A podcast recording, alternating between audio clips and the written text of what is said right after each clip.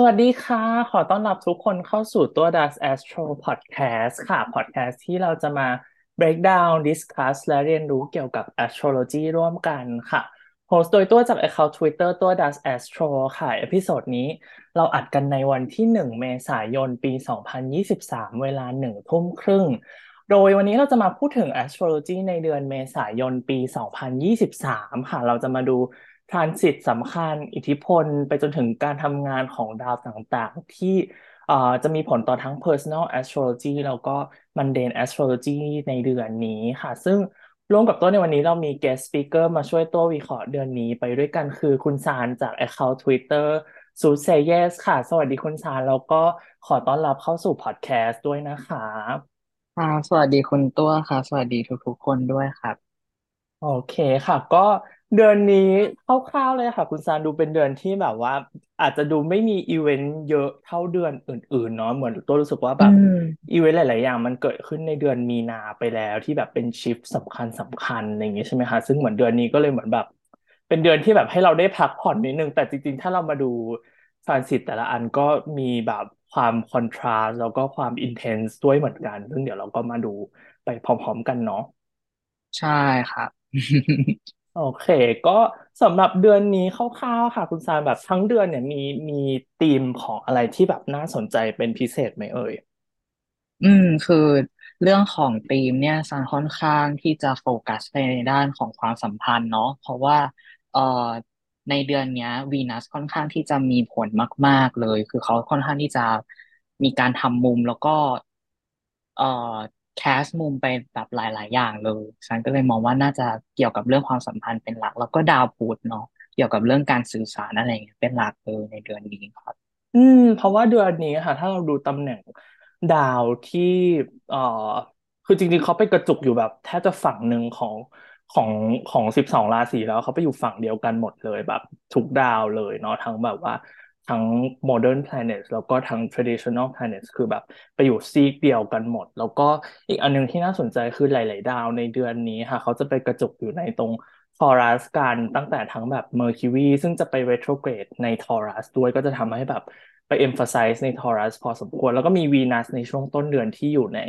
ทอรัสอยู่แล้วอะไรเงี้ยซึ่งก็ไปจอยอืกับยูมเรนัสแล้วก็นอร์ h โนดที่ที่อยู่ในทอรัสอยู่ก่อนแล้วด้วยอะไรเงี้ยค่ะคือธีมหลาย ๆ ดวงเนี่ย หลาย ๆ อย่างเนี่ยเขาก็คือ lead กลับไปที่วีนัสแบบที่คุณสารบอกเลย อืมใช่ครับ อืม ซึ่งถ้าเราเริ่มดูในชาร์ตวันแรกเลยค่ะ ที่ที่ตัวว่าน่าสนใจมาก ๆ ก็จะเป็นวันที่สามเมษาเนาะวันที่สามเมษาอันดับแรกเลยเนี่ยก็คือจะเป็นการชิฟของ Mercury ค่ะ ที่เขาจะ ingress เข้าไปใน Taurus ทีนี้อยากถามคุณสารก่อนเลยว่ามีอะไรที่น่าสนใจสำหรับการชิฟนี้บ้างเอ่ย อืม คือเรื่องของ Mercury เนี่ย พอเขา shift ไปที่ Taurus เนาะเขาจะมี temperament หรือว่ามีเขาเหมือนกับเป็นอุณหภูมิการแสดงออกของเขาเนี่ยค่อนข้างที่จะ passive มากเนาะเพราะว่ามันมีความเวทมากๆ เพราะฉะนั้นดาวพุธในในในช่วงเนี้ย เขาจะไม่ได้ active มาก หมายความว่าเขาจะต้องการเออเขาจะต้องการหาความมั่นคงของเขาอะด้วยด้วยกับ เออเขาเรียกว่า ไม่ไม่ได้แสดงออกชัดเจนมาก เขาจะค่อนข้างที่จะมีเป้าหมายของเขาแล้วก็ทำไปเรื่อยๆ มากกว่าที่จะแบบเป็นการ shift energy ของตัวเองขึ้นมาที่มันเป็น Mercury อย่างเดียวเนาะอืมค่ะคือข้อดีคืออย่างน้อยช่วงนี้เขาอยู่ในช่วงที่ phase ที่เขาเป็น evening star แล้วเพราะฉะนั้นเขาอยู่ในอยู่ใน Taurus เขาเลยแบบอาจจะ perform ได้แบบค่อนข้างโอเคนิดนึง เพราะว่าเขายังแบบมีความ feminine หน่อยอะไรเงี้ยเขาคืออืมไปในทางทิศทางเดียวกันกับ Taurus ซึ่งเป็นราศี feminine อยู่แล้วอะไรเงี้ยแต่ว่าคือพอการ shift ที่แบบ Mercury เข้าไป join Venus ในใน Taurus แล้วถ้าถ้าเราดูดาวดวงอื่น ๆ ในช่วงนี้อะค่ะทั้ง Saturn ทั้ง Mars ที่ก็อยู่ในราศีธาตุน้ำเหมือนกันหมด คือตัวรู้สึกว่าเดือนเนี้ยจะเป็นเดือนที่แบบ มีความเหนื่อยๆช้าอืๆหรืออะไรบางอย่างที่มมันดูแบบ มีความเมลันโคลีนิดนึงอะไรเงี้ยแบบจะใช่จะแบบว่าอื มมูดี้ได้พอสมควรเลยอะไรเงี้ยค่ะ พอหลาย ๆ ดาวมันแบบไปอยู่ในสายที่เป็นเฟมินีนเหมือนกันหมดอะไรเงี้ย แล้วก็มีความแบบ อาจจะเป็นช่วงที่แบบไม่รู้สึกแบบ expressive ขนาดนั้น การทำงานของ Mercury ใน Taurus ดูค่อนข้างแบบว่า methodical มาก ๆ คือแบบว่ามีระบบแบบแผน แต่เป็นระบบแบบแผนที่แบบว่าเขาแบบ ความความเป็นฟิกไซน์ของเขาใช่ไหมคะคุณสาเขาก็เหมือนแบบว่าใช่ carry on สิ่งที่เขาทำมาอยู่แล้วว่าเขาไม่มีความอืม expressive ที่อยากจะแบบเปลี่ยนอะไรขนาดนั้นอะไรเงี้ยเขาก็จะทำต่อไปเรื่อยๆ แบบที่เขาทำมา แล้วก็อาจจะค่อนข้างม conservative มาก ๆ ด้วยซ้ำไปอะไรเงี้ยค่ะไปจนถึงแบบ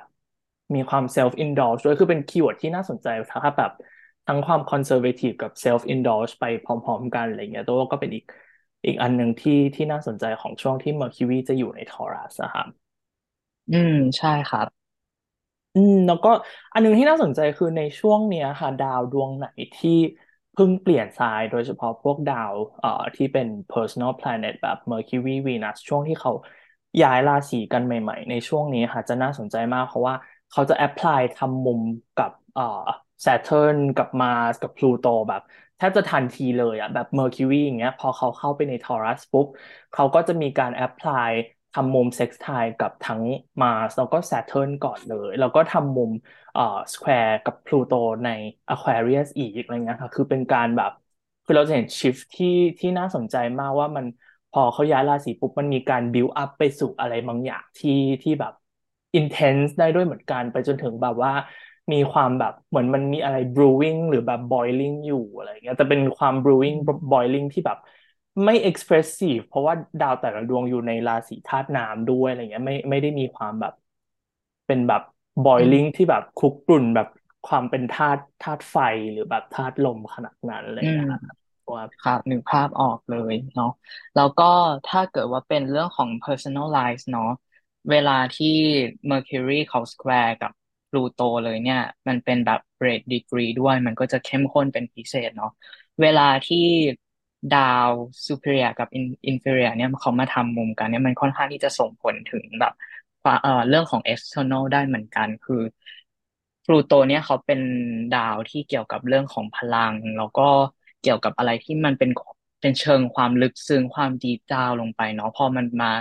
square มาแบบมากดดัน เอ้ยไม่ใช่กดดันเนาะมันก็เชิงแบบว่า ผลักดันอะให้ให้ Mercury หรือว่าดาวพุธเนี่ยเขาจะต้องทำงานในแบบพลูโตซันเลยมองว่า มันคือช่วงเวลาที่เราอยากจะรู้ข้อเท็จจริงอะไรบางอย่าง แบบว่าเราเราอยากที่จะขุดหาข้อมูลหรือว่าสิ่งที่เราอยากจะรู้ว่าลงไปลึกขึ้นเรื่อยๆเนาะอืม อืม ใช่ค่ะ ซึ่งแบบ การ shift ของ Mercury เข้าไปใน Taurus รอบเนี่ยอันแรกเลยที่ตัวว่าน่าสนใจมาก ถ้าแบบ เอ่อ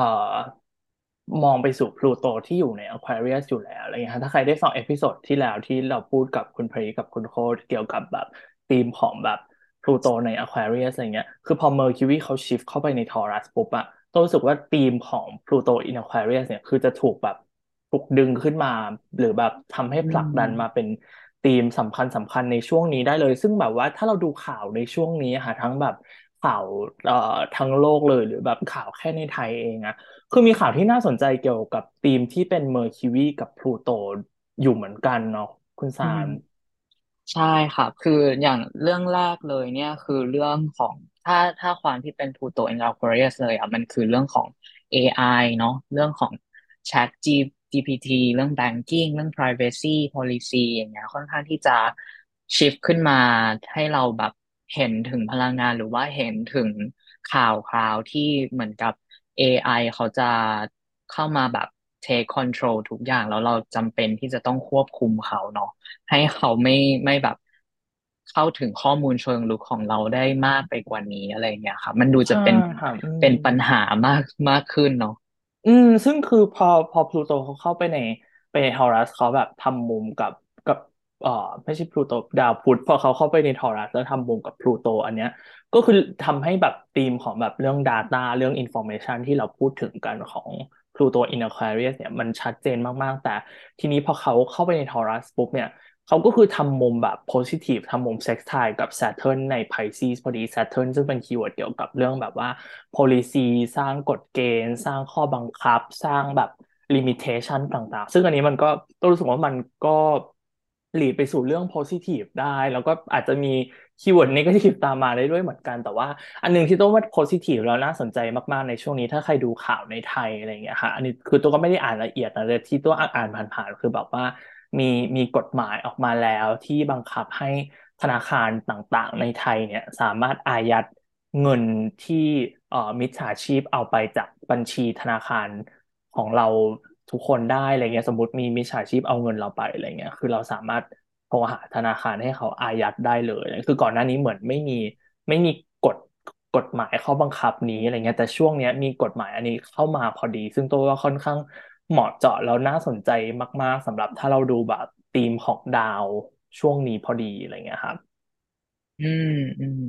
ที่สำคัญเลยมันคือเรื่องของ privacy เนาะมันมันค่อนข้างที่จะถูกลุกล้ำมากเป็นพิเศษ มันก็เลยต้องมีการจัดการ ซึ่งพลูโตเนี่ย เขามีคีย์เวิร์ดเกี่ยวกับเรื่องการ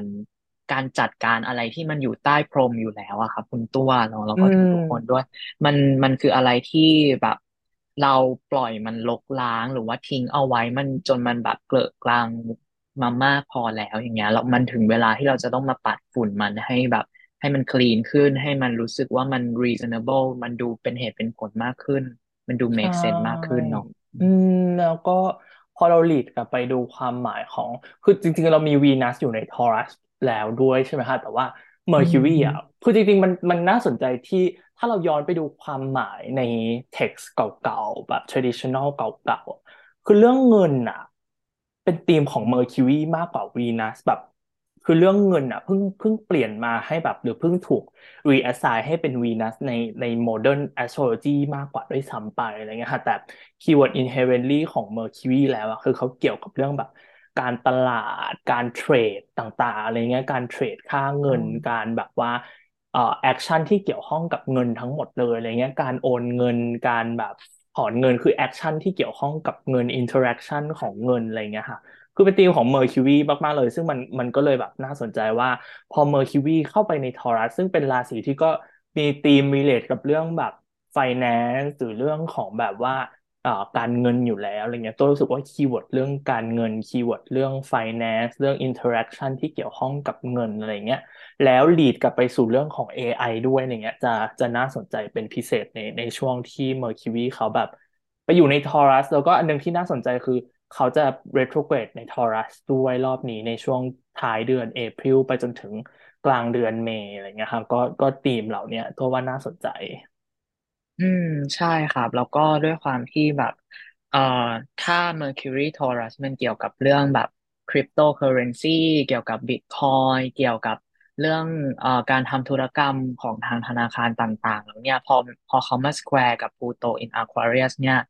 มันค่อนข้างที่จะชัดเจนว่ามันน่าจะมีนวัตกรรม หรือว่าเทคโนโลยีอะไรบางอย่างที่จะผุดขึ้นมาให้เรา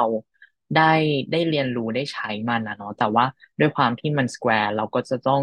รับมือนิดนึง เพราะว่าอาจจะไม่ได้เป็นเรื่องราวที่ดีๆ เสมอไปเนาะเพราะว่ามันมันอืคือ aspect ของม Mars มันอาจจะเป็นเรื่องที่อุ๊ย เราจะต้องตระหนักรู้นะว่ามันมีเทคโนโลยีที่ทำแบบนี้แบบนี้ได้อะไรอย่างเงี้ยครับค่ะ อืมอืแล้วก็คือนอกจากเรื่องเรื่องเงินเรื่อง finance เรื่องแบบคริปโตเคอเรนซีแบบที่คุณสาร mention แล้วอีกอันหนึ่งที่ตัวว่าน่าสนใจก็จะเป็นสำหรับตัวแบบ Chat GPT ที่ที่เราว่ากันเลยว่า คือดูคือดูเป็นคือยูดูเป็นธีมหรือเป็นหัวข้อที่เราเห็นในข่าวช่วงนี้มาแบบหลายเดือนแล้วเหมือนกันเนาะแล้วก็ต้องรู้สึกว่าพอ อื Mercury เขาชิปมเข้าไปทำมุมสแควร์กับ พลูโตแล้วแบบ เราน่าจะเห็นได้ยิ่งชัดเจนขึ้นไปอีกจนอาจจะแบบอาจจะเป็นช่วง peak ของของ topic นี้เลยก็ว่าได้อะไรอย่างเงี้ยค่ะ เรื่องแบบว่า AI ที่เขามีบทบาทกับตัว คือตัวแพลตฟอร์ม ChatGPT เลยที่เป็นเรื่องแบบ Communication ซึ่งก็เป็นธีมของ Mercury อยู่แล้วอะไรเงี้ยแล้วก็เป็นธีมของ AI Data เอ่อ Information ไปจนถึงเรื่องของอัลกอริทึมอะไรเงี้ยซึ่งซึ่งเป็น keyword ของแบบ Aquarius มาก ๆ แล้วแบบ ก็ก็รู้สึกว่าจะเป็นจุดพีคของเรื่องเหล่านี้ได้เหมือนกัน อืมใช่ครับก็ช่วงนี้ก็จะเห็นเรื่องของเอ่อแชทใช้แชทเอ่อแชท GPT เนี่ยเอามาแบบ เกี่ยวข้องกับงานการตลาดอะไรอย่างเงี้ย โดยตรงเลยโดยโดยเฉพาะการสื่อสาร เช่นเคยเคยเห็นทวิตเขาบอกเอ่อให้ข้อมูลเกี่ยวกับว่าใช้แชท GPT เนี่ย ติดต่อประสานงานกับลูกค้า แล้วก็ผลตอบรับออกมาดีเยี่ยมมาก เขาแบบอืมดต่อ ทำธุรกิจต่อเนื่องกับกับกับบริษัทที่ส่งจดหมายไปทันทีเลยอะไรอย่างเงี้ยอืตรงนี้ก็น่าสนใจอืมอืมอืมเหมือนกันครับอือหือหรืออันหนึ่งที่ที่คิดว่าน่าจะหลาย ๆ คนเคยเห็นคือแบบเหมือนมีที่เขาเรียกว่าเป็น Google Assistant ที่เป็น AI ที่แบบว่าทำหน้าที่เหมือนเป็น Assistant ให้เราอะไรเงี้ยเหมือนแบบ ถ้าอยากให้เขา book รีสอร์ทให้อะไรเงี้ยเขาก็ book ให้อะไรเงี้ยคืออืม ทำหน้าที่เป็นตัวกลางในเรื่องแบบcommunication ให้เราเลยอะไรเงี้ยซึ่ง ตัวก็ไม่แน่ใจว่าแพลตฟอร์มนี้มันแบบเขาถูก launch ไปหรือยังหรือว่ายังไม่ได้ launch ก็ก็น่าสนใจเหมือนกันกับอีกอันหนึ่งที่ที่ตัวว่าน่าสนใจที่เป็นธีมของแบบ AI ของอะไรพวกนี้อีกอันหนึ่งก็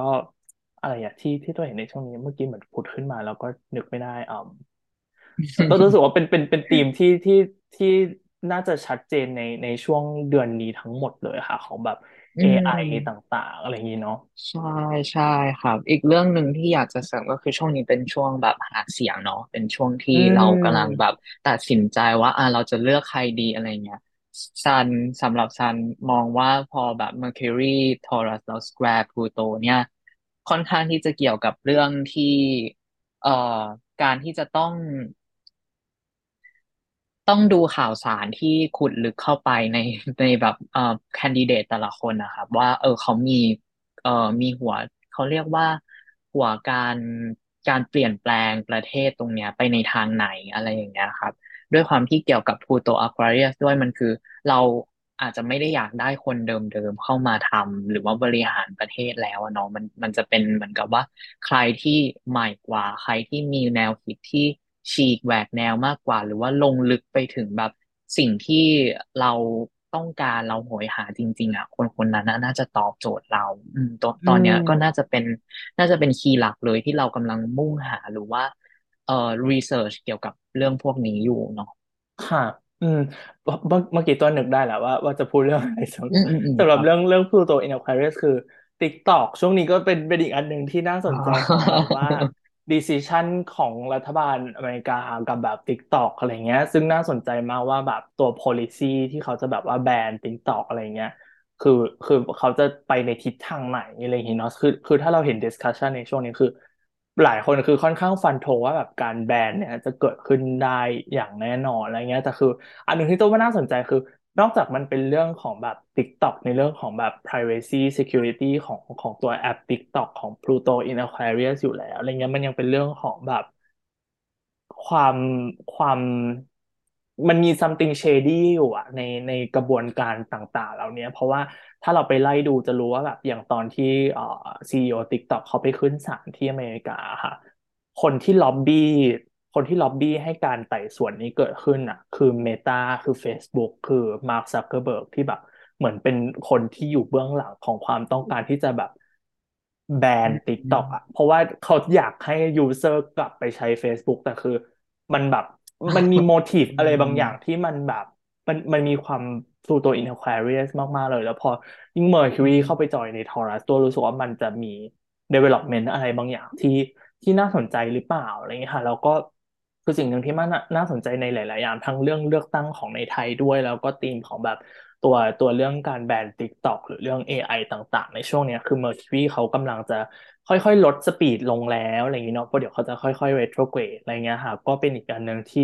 ค่อนข้างน่าสนใจว่า ถ้ามีอะไรที่เกิดขึ้นในช่วงนี้ถ้าแบบมี decision ที่เกี่ยวข้องกับเช่น จะแบน TikTok ในช่วงนี้ หรือมีความต้องการจะ launch product อะไรต่างๆ ในช่วงนี้อะไรเงี้ยค่ะหรืออย่างแบบในไทยที่แบบว่ามีเรื่องของการหาเสียงอะไรเงี้ยมันน่าสนใจว่าแล้วถ้า Mercury เขา retrograde ปุ๊บอะ decision ต่างๆ ที่ถูกทำหรือถูกตัดสินในช่วงเนี้ยจะเปลี่ยนแปลงไปในทิศทางไหนอะไรอย่างนี้เนาะหลังจากนี้ถ้าแบบ Mercury เขาลด speed ลงแล้ว retrograde แล้ว อืม ใช่ครับ น่าสนใจเหมือนกัน เพราะว่าอย่างที่คุณตัว raise ประเด็นขึ้นมาเกี่ยวกับเรื่องแบบเอ่อมาร์คซักเคอร์เบิร์กหรือใครหลาย ๆ คนต้องการที่จะแบบโจมตีเขาอะ Aquarius เนี่ยมันมันเกี่ยวกับผู้คนมาก ๆ เลย คือเขาไม่ชออืบความเป็นมความเป็นที่หนึ่งอะความเป็นความเป็นหัวหน้าทุกคนจะต้องเท่าเทียมกันทั้งหมดแล้วความเป็นพลูโตด้วย ที่มาอยู่ใน Aquarius เนี่ยมันคือแบบ ถ้าถ้าอยู่ทำได้เราก็ต้องทำได้อะไรเงี้ยมันคือการขับเคลื่อนไปพร้อมๆกันอย่างนี้ได้เหมือนกัน อืมครับอืม น่าสนใจมากแล้วแบบ คือถ้าเราดูไทม์ไลน์ของ Mercury retrograde รอบเนี้ย มันมัน coincide กับแบบ coincide กับแบบ election period ของไทยมาก ๆ เพราะว่าเขาจะไปหยุดอื retrograde วันที่สิบห้าพฤษภาพอดีเลยอะคือหลังวันเลือกตั้งอืหนึ่งวันพอดี ซึ่งน่าจะมเป็นช่วงที่ นับคะแนนเสียงเสร็จแล้วแล้วรู้ว่าใครรัฐบาลเป็นยังไงอะใช่ไรเงี้ยคือดูจะไปอืเป็นช่วงนั้นมพอดีอะอืมอืมอืมก็ตลเหมาะกมากเหม่งเนาะอืมหมอพอดีเหม่งมาเลยกแบบโอ้ยแล้วก็เนี่ยแหละ ก็ไม่รู้ว่าแบบเป็นเป็นความตั้งใจของใครหรือเปล่าที่ที่ให้มาเลือกตั้งช่วงนี้พอดีอืมอืมอืมแบบรู้สึกว่า decision making หลาย ๆ อย่างที่แบบเป็นอะไรที่แมสหรือแบบเอฟเฟกต์คนจำนวนมากในไทย อะ จะอืเป็นช่วงที่เกิดมขึ้นที่แบบตอนที่ Mercury เขาแบบทำงานได้ไม่เต็มที่ตลอดเลยอะไรเงี้ยทั้งแบบ election หรือแบบว่าช่วงแบบอย่างที่เคยคุยกับคุณโค้ยบ่อยๆ คือแบบถ้าแบบช่วงต้องแบบ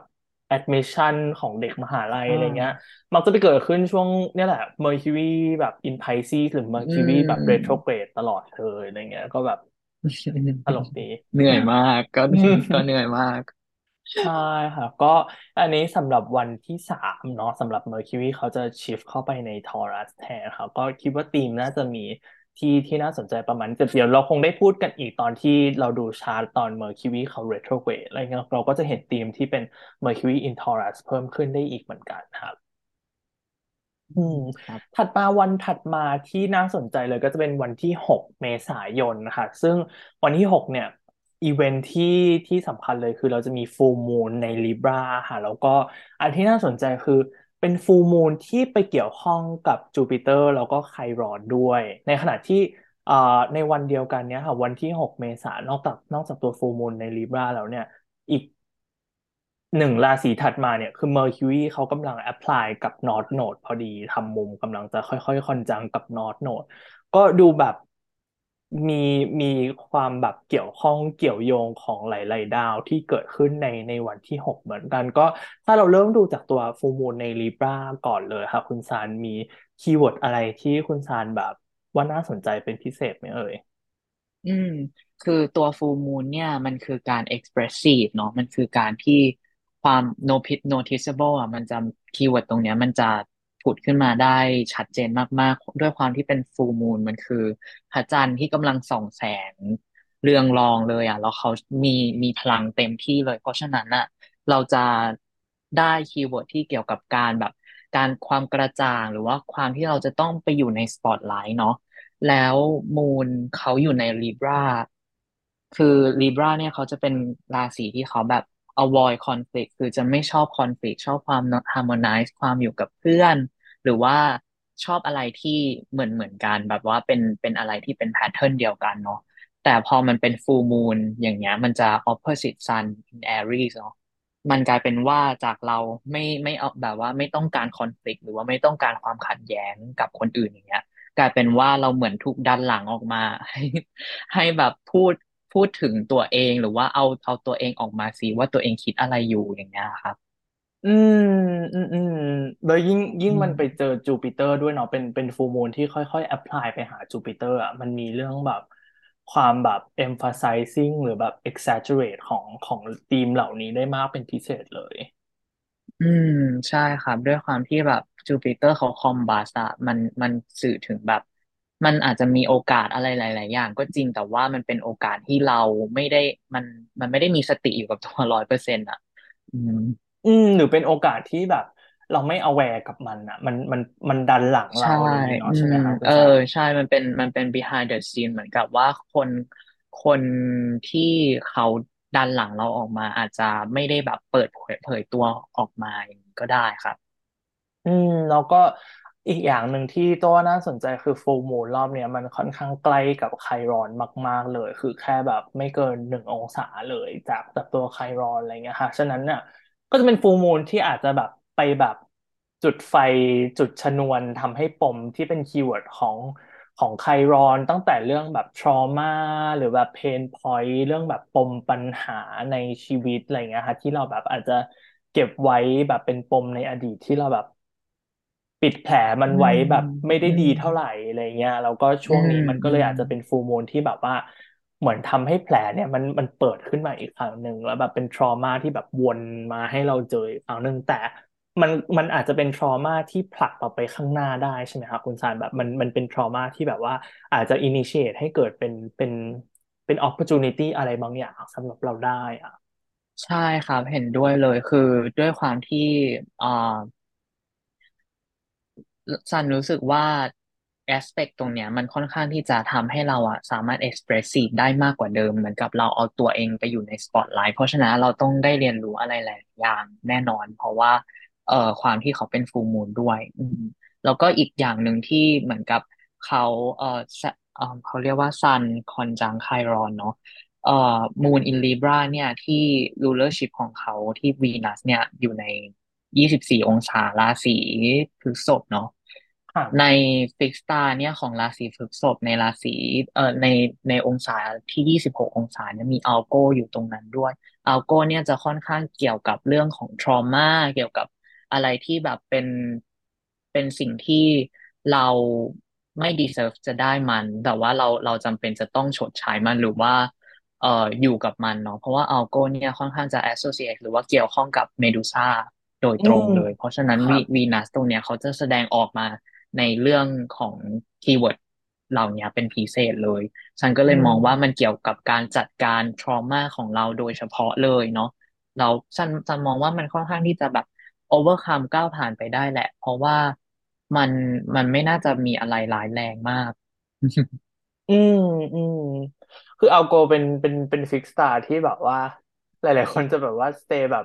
ขออยู่ห่างๆขอไม่ไปยุ่ง เพราะว่าเป็นเป็นดาวที่แบบว่า คือเอาโกถ้าพูดพูดชื่อ Algol ปุ๊บ keyword แรกที่ที่นึกมาในหัวตัวคือคำว่า decapitation decapitation ที่แปลว่าแบบการตัดหัวอะไรเงี้ยเพราะว่าเพราะว่าตัวอ่าตัวดาวเอาโกใช่เขาคือเกี่ยวข้องกับแบบเมดูซ่าแบบที่คุณสารว่าเลยเขาเลยมี keyword เกี่ยวข้องกับกับการตัดหัวการ decapitation อะไรเงี้ยคือแบบว่าค่อนข้างอืม literal อืมมากๆอะไรเงี้ยคือคือตีคอืวามออกมาเรามสามารถตีความออกมาได้หลายหลายเรื่องเหมือนกัน แล้วแบบพอพอดูธีมในในดาวหลาย ๆ ดวงในวันที่หกอันหนึ่งที่ตัวรู้สึกว่าน่าสนใจก็จะเป็นเรื่องแบบความ independent ที่แบบมันหนักมาก ๆ ในทาง Aries อะไรเงี้ยค่ะของแบบ Sun Jupiter อะไรเงี้ย Sun ค่อย ๆ build up ไปหาจูปิเตอร์อะไรเงี้ยคือ keyword ของความแบบ independent มันมันชัดเจนมาก ๆ เลยใช่ มัน มัน ถ้าจะ ถ้าจะให้แบบ mix พลังงานเราพูดออกมาเป็น key word เดียวก็คือแบบ เราจะไม่อยู่กับ trauma ของเราอีกแล้ว เราจะเป็นตัวเองในแบบที่เป็น better version อย่างเงี้ยได้เหมือนกันเนาะอืมค่ะอือหือ แต่แต่อืตัวว่าก็น่าสมนใจว่าแบบ คือพอมันเป็นจูปิเตอร์กับ Chiron แบบ เราเราเรา Sun แบบอยู่ตรงกลางแล้วอะจูปิเตอร์กับ Chiron มันรู้สึกว่าแบบมี keyword ที่ ที่เราเรา discuss กันนะคะคุณซานเป็นคำว่าแบบเราจะเลือกเลือกที่จะ vulnerable หรือเราจะเลือก independent อะแบบ เหมือนมันเป็นอื feeling แบบว่าม ถ้าเรา vulnerable ถ้าเราแบบโชว์แบบ weakness ของเราโชว์ปม โชว์ trauma ของเราให้คนอื่นเห็นอะบางทีมันอาจจะมีมีประโยชน์หรือมี positivity อะไรบางอย่างก็ได้ในขณะที่แบบ แต่ในขณะที่ถ้าเราแบบเลือกที่จะไม่โชว์ trauma ของเราเลือกที่จะปิดแผลนั้นแล้วแบบทิ้งให้แผลนั้นเป็นแผลที่แบบเราไม่ล้างดีๆ สักทีอะไรเงี้ยปล่อยให้มันแบบอยู่คาราคาซังไปแบบนั้น เราเลือกที่จะแบบ independent แทนแบบเลือกที่จะแบบ แอกว่าแบบตัวเอง strong แล้ว ตัวเองแบบว่าแข็งแรงแล้วอะไรเงี้ยแบบนั้นก็คือมันก็อาจจะดีเหมือนกัน แต่มันก็อาจจะแบบในระยะยาวมันไม่ดีหรือเปล่าอะไรเงี้ยตัวรู้สึกว่าอืมความแบบความความ contrast ของของสองฝั่งเนี่ย ก็ก็เป็นอะไรที่น่าสนใจเหมือนกันนะครับอืมใช่ครับ อืมแล้วก็วีนัสก็มีบทบาทค่อนข้างน่าสนใจเหมือนกันใน ใน Full Moon วันนี้ แล้วก็วีนัสก็ทำมุม sextile กับ Neptune ใน Pluto ด้วยอะไรเงี้ยแล้วก็อีกอันหนึ่งที่ที่ตัวน่าสนใจที่เรา mention กันไปแล้วคือเมอร์คิวีที่เขาค่อยๆแอพพลายไปสู่นอร์ h โนดแล้วก็ถ้าดูในชาร์คือ Mercury เนี่ยเขาก็ทำ aspect กับทั้ง Saturn กับ Mars ด้วยอะไรอย่างเงี้ยค่ะที่ก็แบบคือก็ก็เป็นอีกฝั่งหนึ่งที่ที่น่าสนใจด้วยเหมือนกัน อืม ใช่ครับ ด้วยความที่อ่าถ้าเกิดเราจะเอา aspect ที่ใกล้ที่สุดก่อนเลยอะมันคือมันคือ Mercury กับ North Node เนาะซึ่ง North Node เนี่ยเขาค่อนข้างที่จะเกี่ยวกับเรื่องความ addiction การ overdo พอสมควรเลย แล้วก็เอ่อพอ Mercury เขาเข้าไปคอนจังเนี่ย การสื่อสารหรือว่าความคิดตรรกะอะไรของเรา มันจะถูกมันจะถูก passive มากขึ้นเข้าไปอีก ด้วยความที่อยู่ในทอรัสแล้วมีความเวทมาก ๆ เนี่ย มันจะกลายเป็นว่า เราจะไม่ได้ speak up for myself อะมันมันคืออืเหมือนกับว่ามเราทำอะไรก็ได้ให้เรารู้สึกว่าเราขอระบายก่อนแล้วกันว่าแบบเออมันรู้สึกแบบนี้อย่างนั้นอย่างงู้นแต่ว่าจะต้องมานั่งคิดอีกทีว่าแล้วเราจะก้าวผ่านจุดเนี้ยไปได้ยังไงเนาะเพราะว่าเขาเขามีความเวทเขาแบบฟรีฟอร์มมากเลยอะมันมันไม่มันไม่แข็งแรงอะมันไม่ใช่ไม่มันยวบยาบอะเออใช้คำนี้ดีกว่า อืม คืออืคือพอดูมรวมๆแล้วอะคือวลีหนึ่งที่ที่ตัวเห็นจากจากฟูมูลวันที่หกเนี่ย คือคำว่าแบบ too big too fast อะแบบอะไรที่เราทำมากจนเกินไปอย่างรวดเร็วมาก ๆ เลยอะแล้วแบบมันมันในท้ายที่สุดแล้วการแบบ expand อย่างบ้าคลั่งอันเนี้ย มันมันจะ overwhelm สำหรับตัวเราได้ แบบเราต้องอืหา ม moderation อะไรบางอย่าง เราอาจจะต้องเลือก lean ไปทางแบบ lean ไปทาง Moon in Libra มากกว่าจะ lean ไปทาง Aries ที่แบบหนักๆอะไรอย่างเงี้ยครับอืม เพราะว่า เพราะว่าความที่เอ่อมูนเนี่ยมันอยู่ในลีบราคือมันเหมือนกับคนที่เขาชอบอยู่กับสังคมของเขาอยู่แล้ว แต่เขาแบบถูกผลักออกมาให้แบบ เออไหนโชว์ตัวสิไหนลองแบบอยู่ในสปอตไลท์ดูสิอะไรอย่างเงี้ยคือมันไม่ใช่สิ่งที่เขาชอบ อยู่แน่นอนอยู่แล้ว แต่อืว่าเหมือนกับมมันถูกแบบดันหลังออกมาให้เขาจะต้องมาโชว์มาอะไรอย่างเงี้ย เพราะฉะนั้นแบบ อืม ตรงเนี้ยมันมันเป็นสิ่งที่จะต้อง balance กัน แต่ว่าสิ่งที่ดีสำหรับซันเลยคือ มันคือการสร้างคอนเน c t ชันอะเนาะในในอืในด้านมของฟู l มูนซันก็เลยมองว่ามันค่อนข้างเด่นเกี่ยวกับเรื่องแบบ relationship หรือแบบเราเราจะรู้ว่าถ้าเราต้องการความช่วยเหลือหรือว่าเราต้องการเอ่ออยากหลุดจาก สิ่งที่มันเป็น trauma หลาย ๆ อย่างตรงเนี้ยเราจะต้องไปหา connection จากไหนหรือว่า trauma ตรงเนี้ยมันอาจจะทำให้คนอื่นๆอะ รับรู้ได้แล้วก็เข้ามาแบบ เข้ามาให้ความสนใจกับเราอย่างเงี้ยอืมให้ก็ได้เหมือนมาช่วยเหลือกันเนาะเราอะไรอย่างนี้แบบเล่นแบบ helping hand ช่วยเราแบบ เป็นเป็น opportunity ที่จะทำให้เราแบบปิดแผล trauma นั้นได้อย่างดีอะไรเงี้ย ไม่กลายเป็นแบบแผลที่แบบว่าจะ ย้อนมาทำลายเราในในทีหลังอะไรเงี้ยค่ะคือแบบว่ารู้สึกถ้าเรา lean ไปใน keyword ของวีนัสมากเป็นพิเศษในวันที่หกเนี่ยจะจะดีที่สุดเลย เพราะวีนัสเขาแบบว่าก็จะเป็นเรื่องของแบบ unity การ compromise เรื่องแบบ generosity ต่าง ๆ อะไรอย่างเงี้ยเนาะอืมใช่ค่ะอืมแล้วก็คือรู้สึกว่าปีอ่าไม่ใช่ปีเดือนนี้ตลอดทั้งเดือนอะ มันจะเป็นความขัดแย้งของความแบบเอ่อ ความคาร์ดินัลมาก ๆ ของ Aries อะไรเงี้ยในขณะที่ความ fixed ของ Taurus เขาก็แข็งแรงพอสมควรเหมือนกันอะไรเงี้ยแล้วด้วยความที่เขามองไม่เห็นกันด้วยเป็นราศีที่แบบอยู่ข้างกันอะไรเงี้ยแล้วเขามองไม่เห็นกันเขาอาจจะทำงานไปในทิศทางเดียวกันได้ค่อนข้างยากนิดนึงอะไรเงี้ยครับเพราะฉะนั้นมันจะแบบอืมมันมี frustration ได้ตลอดทั้งเดือนเลยที่เป็น frustration แบบว่าฝั่งหนึ่งคือเราอยากแบบ เราอยาก take action เราอยากลงมือทำอยากเปลี่ยนอยาก move on อยากไปทางนู้นทางนี้ อยากแบบประสบความสำเร็จอยากอย่างรวดเร็วอะไรเงี้ยในขณะที่อีกฝั่งหนึ่งมันคือความแบบ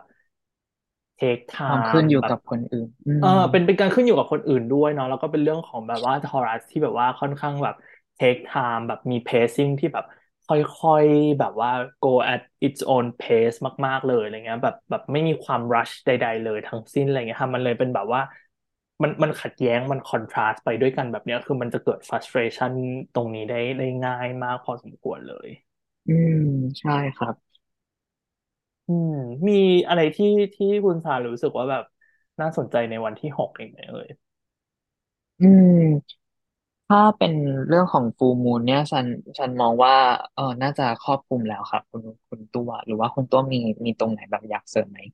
อืมต้องกำลังดูว่าแบบ มาสกับ Saturn ที่ที่เขาก็ try กันเองด้วยอะไรเงี้ยเขาจะแบบทำงานกับตัว full moon นี้ยังไงได้บ้างอะไรเงี้ยอืมถ้าถ้าเป็นเอ่อเพราะว่ามันคือราศีธาตุน้ำทั้งสองราศีเลยเนาะอืมแล้วเอ่อมาสเนี่ยจะต้องทำตาม Saturn เพราะว่า Saturn เขาเดินช้ากว่าเนาะเขาเป็นครับ เขาเป็น superior มากกว่า เพราะฉะนั้นนะซันค่อนข้างเห็นว่า เอ่อ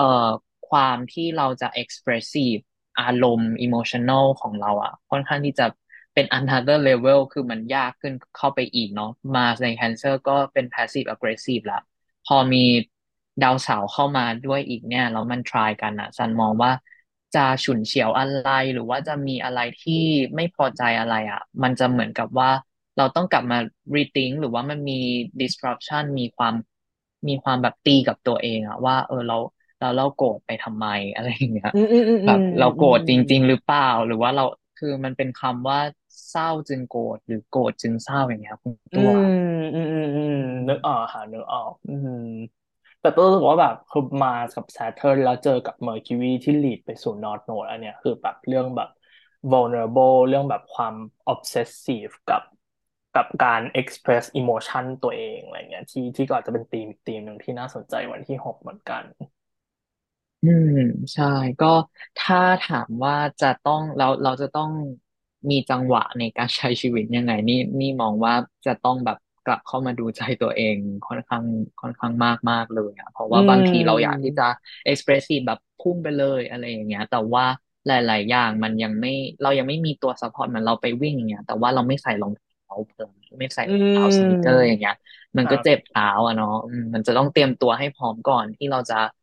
มุ่งหน้าไปสู่เป้าหมายใหม่ ๆ หรือว่าเอ่อใน station ใหม่ ๆ ที่กำลังรอเราอยู่อะไรประมาณเนี้ย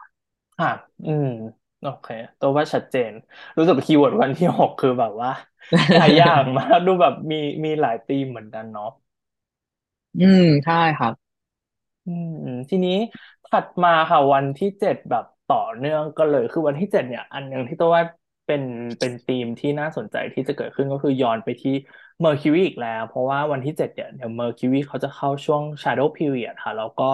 ความน่าสนใจของการเข้า Shadow Period รอบเนี้ยคือเขา conjunct North Node พอดีเลย แล้วก็ Opposite กับ Moon ที่กำลังค่อยๆ Apply มาหา Node ด้วยอีกอันหนึ่ง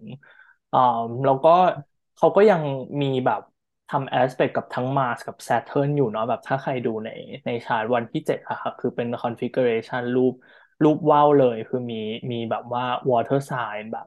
เป็น grand trine ใน water sign แล้วมี Mercury เนี่ยไปอยู่เป็นยอดตรงตรง Taurus คือเป็นเป็น configuration ที่น่าสนใจมาก แล้วก็อันนึงที่ตัวว่าน่าสนใจคือมันจะเป็นแบบความ high intensity ของ keyword ของธาตุน้ำเลยใช่ไหมคะคุณสาร อืมใช่ครับ คือด้วยความที่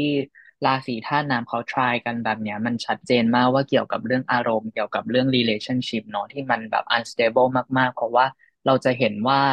เอ่อ Mars ก็ fall ใน Cancer แต่ถึงเขาจะมี mutual reception แต่คือพวกจุด mitigate หรือว่าจุดที่มาลดทอนเนี่ยมันคือการสื่อถึงว่าเราจะ work กับมัน หรือว่าหาทางออกกับมันอะได้ดีในท้ายที่สุดเนาะเพราะอืฉะนั้นเรามมีความ frustrated หรือว่า ความแบบ frustrated ภาษาไทยก็คือความแบบงุนง่านอะเราอืรู้สึกมว่าหงุโอ๊ยดหงิดอะไรมันอย่างงี้อืมใช่มันมันคือแบบ เอ้ยทำไมเราถึงเลือกทำแบบนี้นะทั้งทั้งที่เราก็ไม่อยากทำอย่างเงี้ยอืมันมันเป็นเชิงนั้นซะส่วนใหญ่เลยแล้ว ความที่แบบ Mercury Taurus แล้วคอนจัง North Node อีก คือมันมันไม่มีความ balance เลยอะ คุณตัวอืทุกทุกคนมันค่ะมันคือ เราเรา Mercury ตรงเนี้ยคือจะต้อง depend on คนอื่นมาก ๆตรรกะอะไรหลาย ๆ อย่างของเราอะจะไม่ค่อย จะไม่ค่อยแบบคิดอะไรให้มันแบบเป็นเป็นเป็นเหตุเป็นผลมากอะคือครับ North Node เนี่ยเขาเขามีแต่หัวเนาะเพราะฉะนั้นแบบคอืวามความมเห็นอกเห็นใจอะไรเงี้ย จะค่อนข้างติดลบเลย คือใช่ แล้วก็ลายๆอย่าง อันหนึ่งที่ที่มันแบบคือ keyword ของธาตุน้ำเลยอะคือความธาตุน้ำหนักมากๆแล้วยิ่งเป็นmalefic สองดาวในธาตุน้ำอีกอะไรเงี้ยค่ะคือความเป็นธาตุน้ำอะคืออยู่ต้องการภาชนะ ซึ่งภาชนะตรงเนี้ยคือแบบการ lean on someone or something แบบใครสักคนหนึ่งหรืออาจจะเป็นต้องมีแบบมีมี support system อะไรบางอย่างที่มารองรับเราอะไรเงี้ย มันเลยเป็นเรื่องแบบ อาจจะเป็น keyword ของความแบบ obsess obsessive obsession อะไรบางอย่างได้เลย แล้วยิ่งเจอ Venus Neptune ที่ก็อืมก็เซ็กซ์ไทกันเป็นเรื่อง obsession ได้อีกเหมือนกันอะไรเงี้ยค่ะไปจนถึงความแบบความต้องการภาชนะคือต้องการมีที่ที่เราใช่ depend codependency อะไรบางอย่างหนึ่งแล้วก็เมื่อกี้อืถ้าลีดกลับมไปที่ที่คุณสารว่าว่าแบบ Mars กับ Moon คือมี reception กันก็จริงแต่มันเป็น reception ที่ค่อนข้างแย่มากมันเหมือนแบบ เป็นทหารสองคนที่แบบว่าไปรบแล้วแบบคนหนึ่งคนหนึ่งก็บาดเจ็บอีกคนก็บาดเจ็บแต่แบบพยุงช่วยกันพยุงไปเพื่อแบบกลับบ้าน เออ หรืออะไรสักอย่าง ใช่ อะไรเอเงี้ยเป็น feeling แบบนั้นอะคือแบบว่าคือใช่ไม่มีแรงกันทั้งคู่เลยอะแต่ก็ยังต้อง support กันไปนิดนึงอะไรเงี้ยแล้วแบบอืม Moon เจอกับ South Node อีกเลยอาจจะยิ่งเป็นความแบบ เราอืเราอืมมมันมันมันแบบหยิบจับยากเหมือนกันเนาะ Moon Moon South Node เป็นความแบบว่าอ่า ใช่อืม let let yourself go มีความแบบความต้องการ let let the self go นิดนึงอะแบบความปล่อยตัวปล่อยใจอะไรบางอย่างด้วยเหมือนกันอะไรเงี้ยครับ อืมอืมคืออะถ้าถ้าเราจะโฟกัสตรง Moon กับ South Node เนาะเอ่อ Moon เนี่ยมันเกี่ยวกับเรื่องอิโมชัน a ลเรื่องเอ่อ body หลาย ๆ อย่างชัดเจนเนาะ South Node เนี่ยเขามีแต่ท้องเนาะเขาก็จะเขาเออเขามีแต่ครึ่งล่างอะ เพราะฉะนั้น emotion อะสำคัญกับเขามาก แต่เขาไม่เน้น ความสักเซสอะคุณตัวทุอืกๆคนมมันคือครับมันคือแบบโอเคฉันทำอะ ฉันทำทำทำทำแต่ว่าไม่รู้ว่า เออทำไปทำไม ไม่รู้ว่าทำแล้ว มันส่งผลดีกับเราได้ยังไง บางทีทำมากเกินไปจนเรารู้สึกว่า เราไม่ได้อะไรกลับมาเลยอย่างเงี้ยอืได้มเหมือนกันอืครับมแล้วความที่ Moon in Scorpio เนี่ย ถ้าเกิดว่าใครมีความรู้ทางด้านไพ่อะมันคือไพ่เจ็ดถ้วยเนาะเจ็ดอืถ้วยเนี่ย มันคือมอ่าคุณตัวลองคิด เจ็ดถ้วยอะแล้วเราแล้วมันมีของอยู่ในถ้วยทั้งเจ็ดอัน แล้วมันน่าสนใจไปหมดเลยอะเราจะครับเราจะแบบหยิบจับอะไรไม่ถูกเลย เราจะรู้สึกว่าเฮ้ยอันไหนมันสำคัญกับเรามากที่สุด หรือว่าเราจะไม่เลือกอะไรเลย ถ้าเราไม่เลือกอะไรเลยอะก็จะไม่มีสิ่งใดที่มันเข้ามา indulge ตัวเองได้อีกเลย มันเป็นมันเป็นความแบบคลุมเครือ เป็นความแบบว่าการโฟกัสอะไรที่มันผิดจุดมาก ๆ เลยอะแล้วก็ อีกอย่างหนึ่งคือเราจะคิดตัดสินใจอะไรเองอะขึ้นอยู่กับ มันจะมีทั้งคนอื่น ๆด้วยทั้งอารมณ์ของเราด้วยตรงเนี้ยจะต้องแบบ balance ให้ดีเลยสำหรับซานนะครับ อืม คือแบบว่า Mercury Mercury กับ North Node คือเขาก็ดูเป็นไปในทางเดียวกันนิดนึงในแง่ที่แบบเขามี rationality คือคิดแบบ make sense แบบมีความให้เหตุให้ผลนิดนึง แล้วก็อาจจะแบบว่ามี goal คือต้องแบบมีมุ่งไปสู่ ความสำเร็จอะไรบางอย่าง whatever that means อะฮะแต่ในขณะเดียวกัน Moon กับ South Node คือเขาแบบ เขาค่อนข้างล้าเป็นแบบ emotionally distraught นิดนึงอะแบบเราเราทำมาถึงจุดหนึ่งแล้ว แต่เรารู้สึกว่ามันเหมือนเป็นเหมือนเป็นแก้วน้ำที่เราเติมไม่เต็มสักทีหนึ่งอะไรเงี้ยคือkeyword ที่เวลาตัวนึกถึง North Node จะเป็น feeling เหมือนแบบ เป็นแก้วน้ำที่ที่ก้นรั่วค่ะแบบ เราใส่อ่า effort เราใส่ พลังงานของเราเข้าไปขนาดไหน แต่มันไม่เคยเต็มเลยอะจนแบบบางทีเราเลยต้องกลับมา question กับตัวเองว่าเราเราจะพอแล้วไหมแบบเราเราเลิกให้ effort กับสิ่งนี้ดีกว่าไหมเราแบบเสียเสียสละมันไปดีกว่าหรือเปล่าอะไรเงี้ยครับแต่คือคือเป็น keyword ที่ที่น่าสนใจมากของแบบ opposition อันนี้ อืมใช่ครับ อืมส่วนส่วนตัว Mercury ใน Taurus ที่แบบว่าก็ อันหนึ่งที่อยาก mention ก็คือวันที่เจ็ดเนี่ยค่ะอะไรที่แบบว่ามีอีเวนต์หรือมี opportunity หรือมีอะไรที่แบบว่าเกิดขึ้นมาในวันที่เจ็ดเนี่ยเขาก็เดี๋ยวเขาจะแว็บกลับมาอีกทีหนึ่งเนาะเพราะว่าถ้าอย่างที่ใครรู้ของแบบว่า cycle ของการ retrograde เนี่ย พอเขาเข้า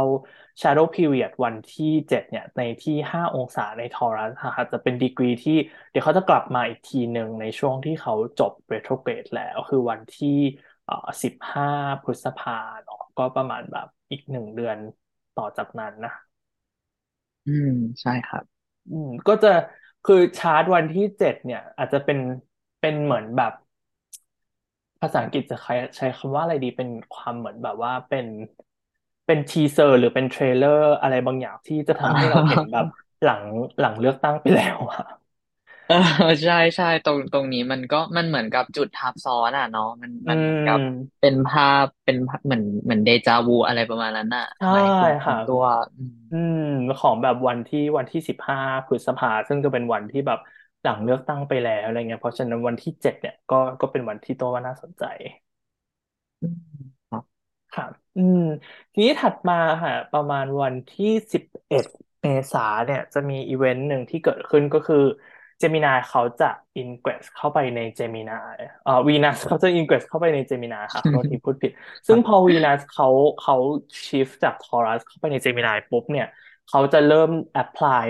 เอ่อทำมุมกับทั้ง Saturn แล้วก็ Pluto เลยอย่างที่ตัวบอกไปก่อนหน้านี้ว่าเวลา inner planets เขา shift หรือ ingress sign ในเดือนนี้เนี่ย เขาจะไปอยู่ใน early degree ที่ apply กับ ตัว Saturn Pluto แล้วก็มาได้แบบ automatically เลยค่ะแต่ก็โชคดีว่าพอพอวีนัสเข้าไปในเจมินาเนี่ยเขาจะมองไม่เห็นมาสก็ก็ยังดี แต่ก็เขาก็จะทำมุม square กับ Saturn แล้วก็ trine กับ Pluto ก่อนเลย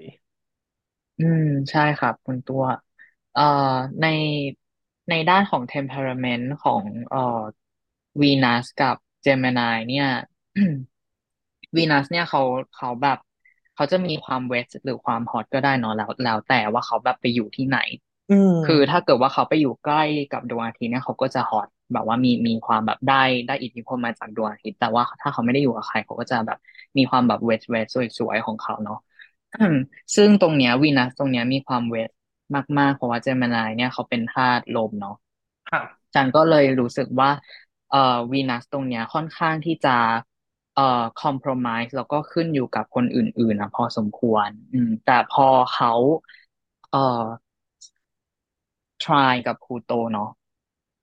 พลูโตเนี่ยก็จะเหมือนกับพี่พี่เลี้ยงเขาอะเพราะฉะนั้นนะพลูโตก็จะสอนให้เขาต้องเอ่อ observe หรือว่า dig deep เกี่ยวกับความสัมพันธ์นะลงไปไม่ใช่แค่รู้สึกแค่ผิวเผินอย่างเงี้ยครับเพราะฉะนั้นนะอืม มันจะมีความมันจะมันจะมีความ keyword เรื่องของ ความลึกซึ้งของความสัมพันธ์อย่างเงี้ย เข้ามาให้เราได้คิดอะว่า เออตกลงแล้ว ความสัมพันธ์ตรงเนี้ย มันมันให้อะไรกับเราบ้างประมาณนี้เลยอะแล้วเราก็จะต้องตัดสินใจกับความสัมพันธ์ต่าง ๆ ที่มันเข้ามา ซึ่งซึ่งอาจจะทำได้ยากขึ้นพอ Gemin เอ่อพอวีนัสไปอยู่ใน Gemini แล้ว เพราะว่า Gemini keyword ของ Gemini ก็จะเป็นเรื่องแบบ distraction อะเป็นเรื่องของแบบอาจจะมีอะไรบางอย่างที่เกิดขึ้นมาแล้วแบบ มันทำให้เรา overwhelm ทางด้าน mental ของเราอะไรเงี้ยค่ะ keyword อย่างเช่นแบบ อาจจะมีอะไรที่มัน over stimulated แบบมันมันมีหลาย ๆ อย่างเกิดขึ้นไปหมดอะไรเงี้ยอาจจะแบบว่าเป็นช่วงที่เรามีความสนใจที่แบบ multitask มากยิ่งขึ้น พอพอวีนัสไปอยู่ใน Gemini อะไรเงี้ยก็จะเป็น keyword ที่ที่น่าสนใจแล้วก็อาจจะทำให้แบบมันมัน distract เราจากแบบ goal ทางด้าน relationship หรือบนบนคอร์สของ relationship ที่เราอยู่อะไรเงี้ยอาจจะแบบมีความแบบ หันเหอะไรไปบ้างอะไรอย่างเงี้ยเนาะอืม ใช่ครับ แล้วก็เร็วๆนี้เดี๋ยวเขาจะ Square กับ Saturn ด้วยอืม ใช่ เพราะฉะนั้นแบบครับก็คงไม่ได้เป็นวีนัสที่แบบล่าเริงมากๆเนาะมันมันแบบมีมีทั้งแบบความเครียดความกดดัน แล้วแบบเราจะต้องแบบรู้สึกว่าเราออ s เซสกับกับความสัมพันธ์ตรงเนี้ย ในด้านของที่เราอยากจะรู้ว่าความสัมพันธ์ตรงนี้มัน มันมีอะไรซ่อนอยู่อีก มันมีอะไรที่เรายังไม่รู้อีกไหมอย่างเงี้ย อืมอืมหืมอืแต่แต่มข้อดีของของการ shift sign ของวีนัสในวันที่สิบเอ็ดเนี่ย เหมือนเขาจะมาช่วยเบรกแบบ frustration อย่างที่ตัวว่าก่อนหน้านี้เลยว่ามันเป็น frustration ของ Aries versus Taurus ของความแบบ pacing คนหนึ่งอยากจะพุ่งไปข้างหน้าอีกคนอยากจะแบบ relax อะไรเงี้ยฮะทีเนี้ยมันเลยเหมือนแบบ ถ้าใครรู้สึกว่าช่วงช่วงครึ่งเดือนเมษาครึ่งเดือนเมษาแล้ว ถ้าแบบรู้สึกแบบทุกอย่างมัน ฝืดมากเลยมันแบบ มันมีความเหนื่อยความล้าความเมลันโคลีความมูดี้มาก ๆ ของความแบบทอรัสแบบที่มันแบบหนักแน่นแล้วก็แบบว่ามาเจอมาสกับ Saturn ในธาตุน้ำที่แบบ ดึงให้ทุกอย่างมันล้า ให้ทุกอย่างมันโฟล์แบบไปอย่างช้าๆอะไรเงี้ย คือพอวีนัสเขาเข้าเข้าเจมินายปุ๊บเนี่ยอาจจะช่วยให้แบบมีชิฟของแบบว่า มีมีลมมาช่วยพัดนิดนึงอะไรเงี้ยเหมือนทำให้แบบคลื่นลมมันแบบว่า กำลังดีขึ้นสักหน่อยอะไรเงี้ยครับ อืมอืมแล้วก็อีกอย่างหนึ่งคือ Gemini เนี่ย keyword ของเขาคือแบบความ chit chat อะไรอย่างนี้เนาะฉันก็อืเลยมองว่าเอ่อการ dig deep ของความสัมพันธ์อะไรหลายอย่าง มันอาจจะเกิดมาจาก casual conversation ก็ได้ มามาจากการที่แบบเรานั่งนั่งนั่งคุยกันอยู่อย่างเงี้ย แล้วเราก็รับรู้ถึงความสัมพันธ์เข้าไปว่าเออจริงๆแล้วแบบความสัมพันธ์นี้มัน lead ไปสู่ความสัมพันธ์ไหนอะไรอย่างเงี้ย ได้เหมือนกัน ค่ะ อือหือ อือหือแล้วก็อีกอันหนึ่งที่เอ่อยิ่งยิ่งถ้าย้อนกลับไปเจมินายวีนัสที่จะไฟน์กับพลูโตใน Aquarius อะไรเงี้ย อาจจะมีแบบเป็นความต้องการที่จะแบบว่าเรียนรู้อะไรบางอย่าง หรือมีความต้องการอยากจะ express ตัวเองผ่านคำพูดผ่านการ communication อะไรบางอย่าง ซึ่งจะเป็นสิ่งที่ lead ไปสู่การเปลี่ยนแปลงของอะไรสักอย่างหนึ่งอะไรเงี้ยถ้าเรา lead ไปสู่ความหมายของพลูโตที่เป็นเรื่องแบบ transformation หรือเป็นความต้องการอยากจะ change โดยเป็น change ที่แบบว่า change แบบอืม major นิดนึงอะเป็น change ที่แบบในระดับแบบมหภาคนิดนึงคือวันที่สิบเอ็ดเนี่ยอืมก็อืม ถ้าย้อนไปเรื่อง politics อีกก็ดูน่าสนใจในเรื่องของแบบการ อืม แบบเอ่อการแบบว่าหาเสียงปราศรัยหรือเป็นการแบบคือ keyword ที่ที่มันผุดขึ้นมาเลยจะเป็นเรื่องแบบ นโยบายอะครับตัวรู้สึกว่าเรื่อง keyword ของคำว่านโยบายอะไรเงี้ยซึ่งเป็นนโยบายคือนโยบายมันคือสิ่งที่แบบ motivate เราหรือเป็นสิ่งที่ push เราอะไรบางอย่างหนึ่งที่จะ lead ไปสู่ transformation หรือเป็นนโยบายมันคือสิ่งที่แบบผลักดันให้คนแบบเอ็นเอียงหรือว่าอะไรสักอย่างหนึ่งอะคือนโยบายมันจะเป็นตัวที่ทำให้เราแบบ เหมือนตัดสินใจจะเลือกพรรคไหนแล้วก็อาจจะต้องดูนโยบายก่อนอะไรเงี้ยตัวรู้สึกว่าอืม keyword อันเนี้ยที่ที่น่าสนใจมากเลยเป็นแบบ ยิ่งยิ่งทั้ง Mercury เพิ่งแบบว่าหลุดออกมาจากจากทำมุมกับเอ่อพลูโตนิดนึงอะไรเงี้ยแล้วกลายเป็นวีนัสที่แบบแอพพลายหาพลูโตแทนอะไรเงี้ยมันเลยยิ่งแบบว่านอกจากมันจะเป็นความนโยบายเพียวๆแล้วอะเป็นนโยบายที่แบบเพียวๆในเรื่อง information แล้วอะไรเงี้ย มันอาจจะเปลี่ยนไปเป็นเรื่องนโยบายที่แบบมีมีเป้าหมายในการแบบ ดึงคนอะ มีมีเป้าหมายในการคอม p r o m i s e ให้คนมาเลือกเราอะไรเงี้ยเหมือนขายแบบขายขายนโยบายโดยที่แบบเอานโยบายเป็นตัวชักจูงใจคนอะไรเงี้ยแบบอืม อืมเป็น keyword ที่ใช่ ที่น่าสนใจสำหรับตัวของวันที่สิบเอ็ดถ้าเป็นทางอืม mundane นะครับ อืม อืมใช่ค่ะก็เห็นด้วยเลยเพราะว่าเอ่อด้วยความที่ Aquarius เนี่ยการสื่อสาร เพราะว่าเอ่อ Gemini กับ Aquarius เนี่ยเขาเป็นธาตุลมเนาะธาตุลมเขาเกี่ยวกับความคิดการสื่อสารอย่างเงี้ยชัดเจนอยู่แล้ว แต่ด้วยความต่างคือมันคือการทำมุม support กันระหว่าง Aquarius Aquarius เนี่ยมันจะเป็นการที่เราออกมาปราศรัยหรือว่าออกมา make speech ที่มันมีการจารึกเอาไว้อะไรอย่างเงี้ยอืคือมันเป็นการเป็น mass communication เนาะ ส่วน Gemini เนี่ยมันจะเป็นการ chit chat การพูดคุยหรือว่าการเมาท์เมาท์กันอย่างเงี้ย เพราะฉะนั้นน่ะด้วยความที่เขา support กันอะ เพราะฉะนั้นเราเห็นถึงโอกาสถึงความเป็นไปได้ของคำพูดความคิดหลาย ๆ อย่างที่เราจะได้ dig deep เข้าไปในตัวคนคนหนึ่งหรือว่านโยบาย หรือความเป็น signature ของพรรคอย่างเงี้ย ได้เหมือนกันเนาะว่า ตกลงแล้วพรรคเนี้ยจะรวมเราได้เป็นหนึ่งได้ยังไง เพราะว่าวีนัสเนี่ยมันเกี่ยวกับเรื่องความ generous การให้ เกี่ยวกับการรวมรวมรวมเข้าด้วยกันความ harmonize อย่างเงี้ยได้เหมือนกัน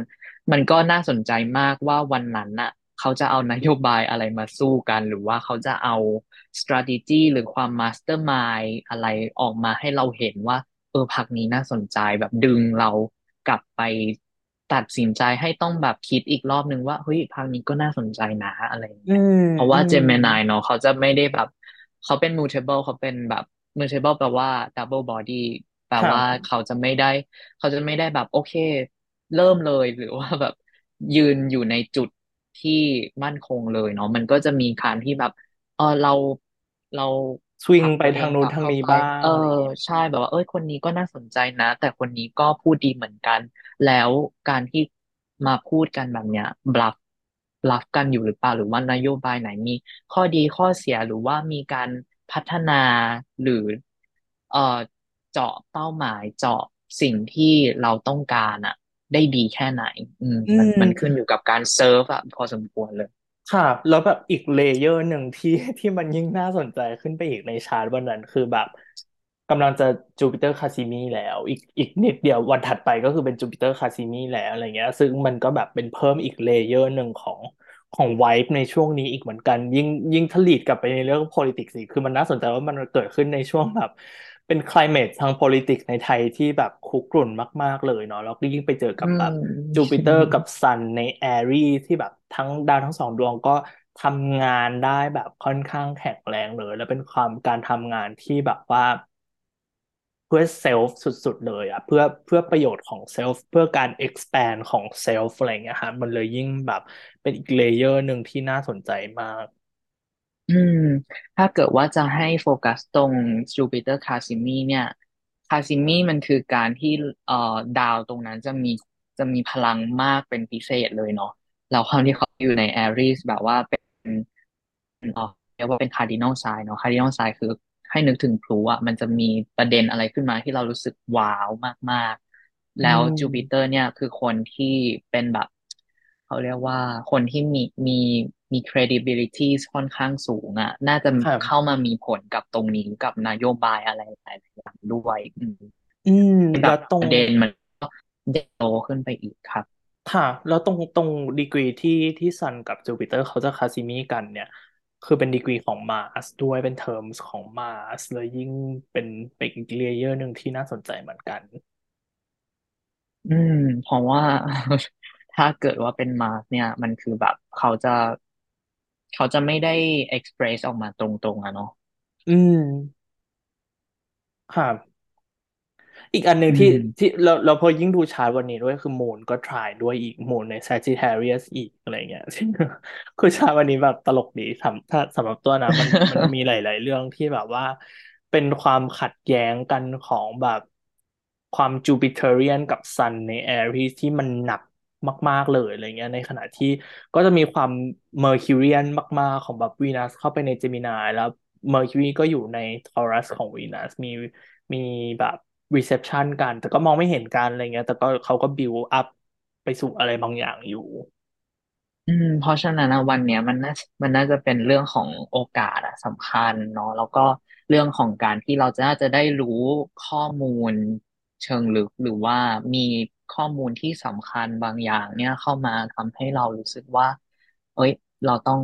น่าจะต้องศึกษาเพิ่มอีก แบบอืมยังยังไม่ตัดสินใจอย่างเงี้ยอืมครับ อืม โอเคสำหรับวันที่สิบเอ็ดทีนี้ ถ้าถ้าถัดมาเป็นวันที่สิบสองเลยเนี่ย ก็จะเป็น cazimi เป็น Jupiter cazimi แบบที่เราว่ากันเลยค่ะ ก็อยู่ที่ยี่สิบเอ็ดองศาของ Aries ในในเทอมของ Mars แล้วก็ในขณะเดียวกันในวันที่สิบสองเนี่ยวีนัสกับ Pluto เขาก็จะ perfect trine กัน อืม เอ่อด้วยด้วยความที่เป็น Jupiter cazimi แล้วก็เหมือนกับเขา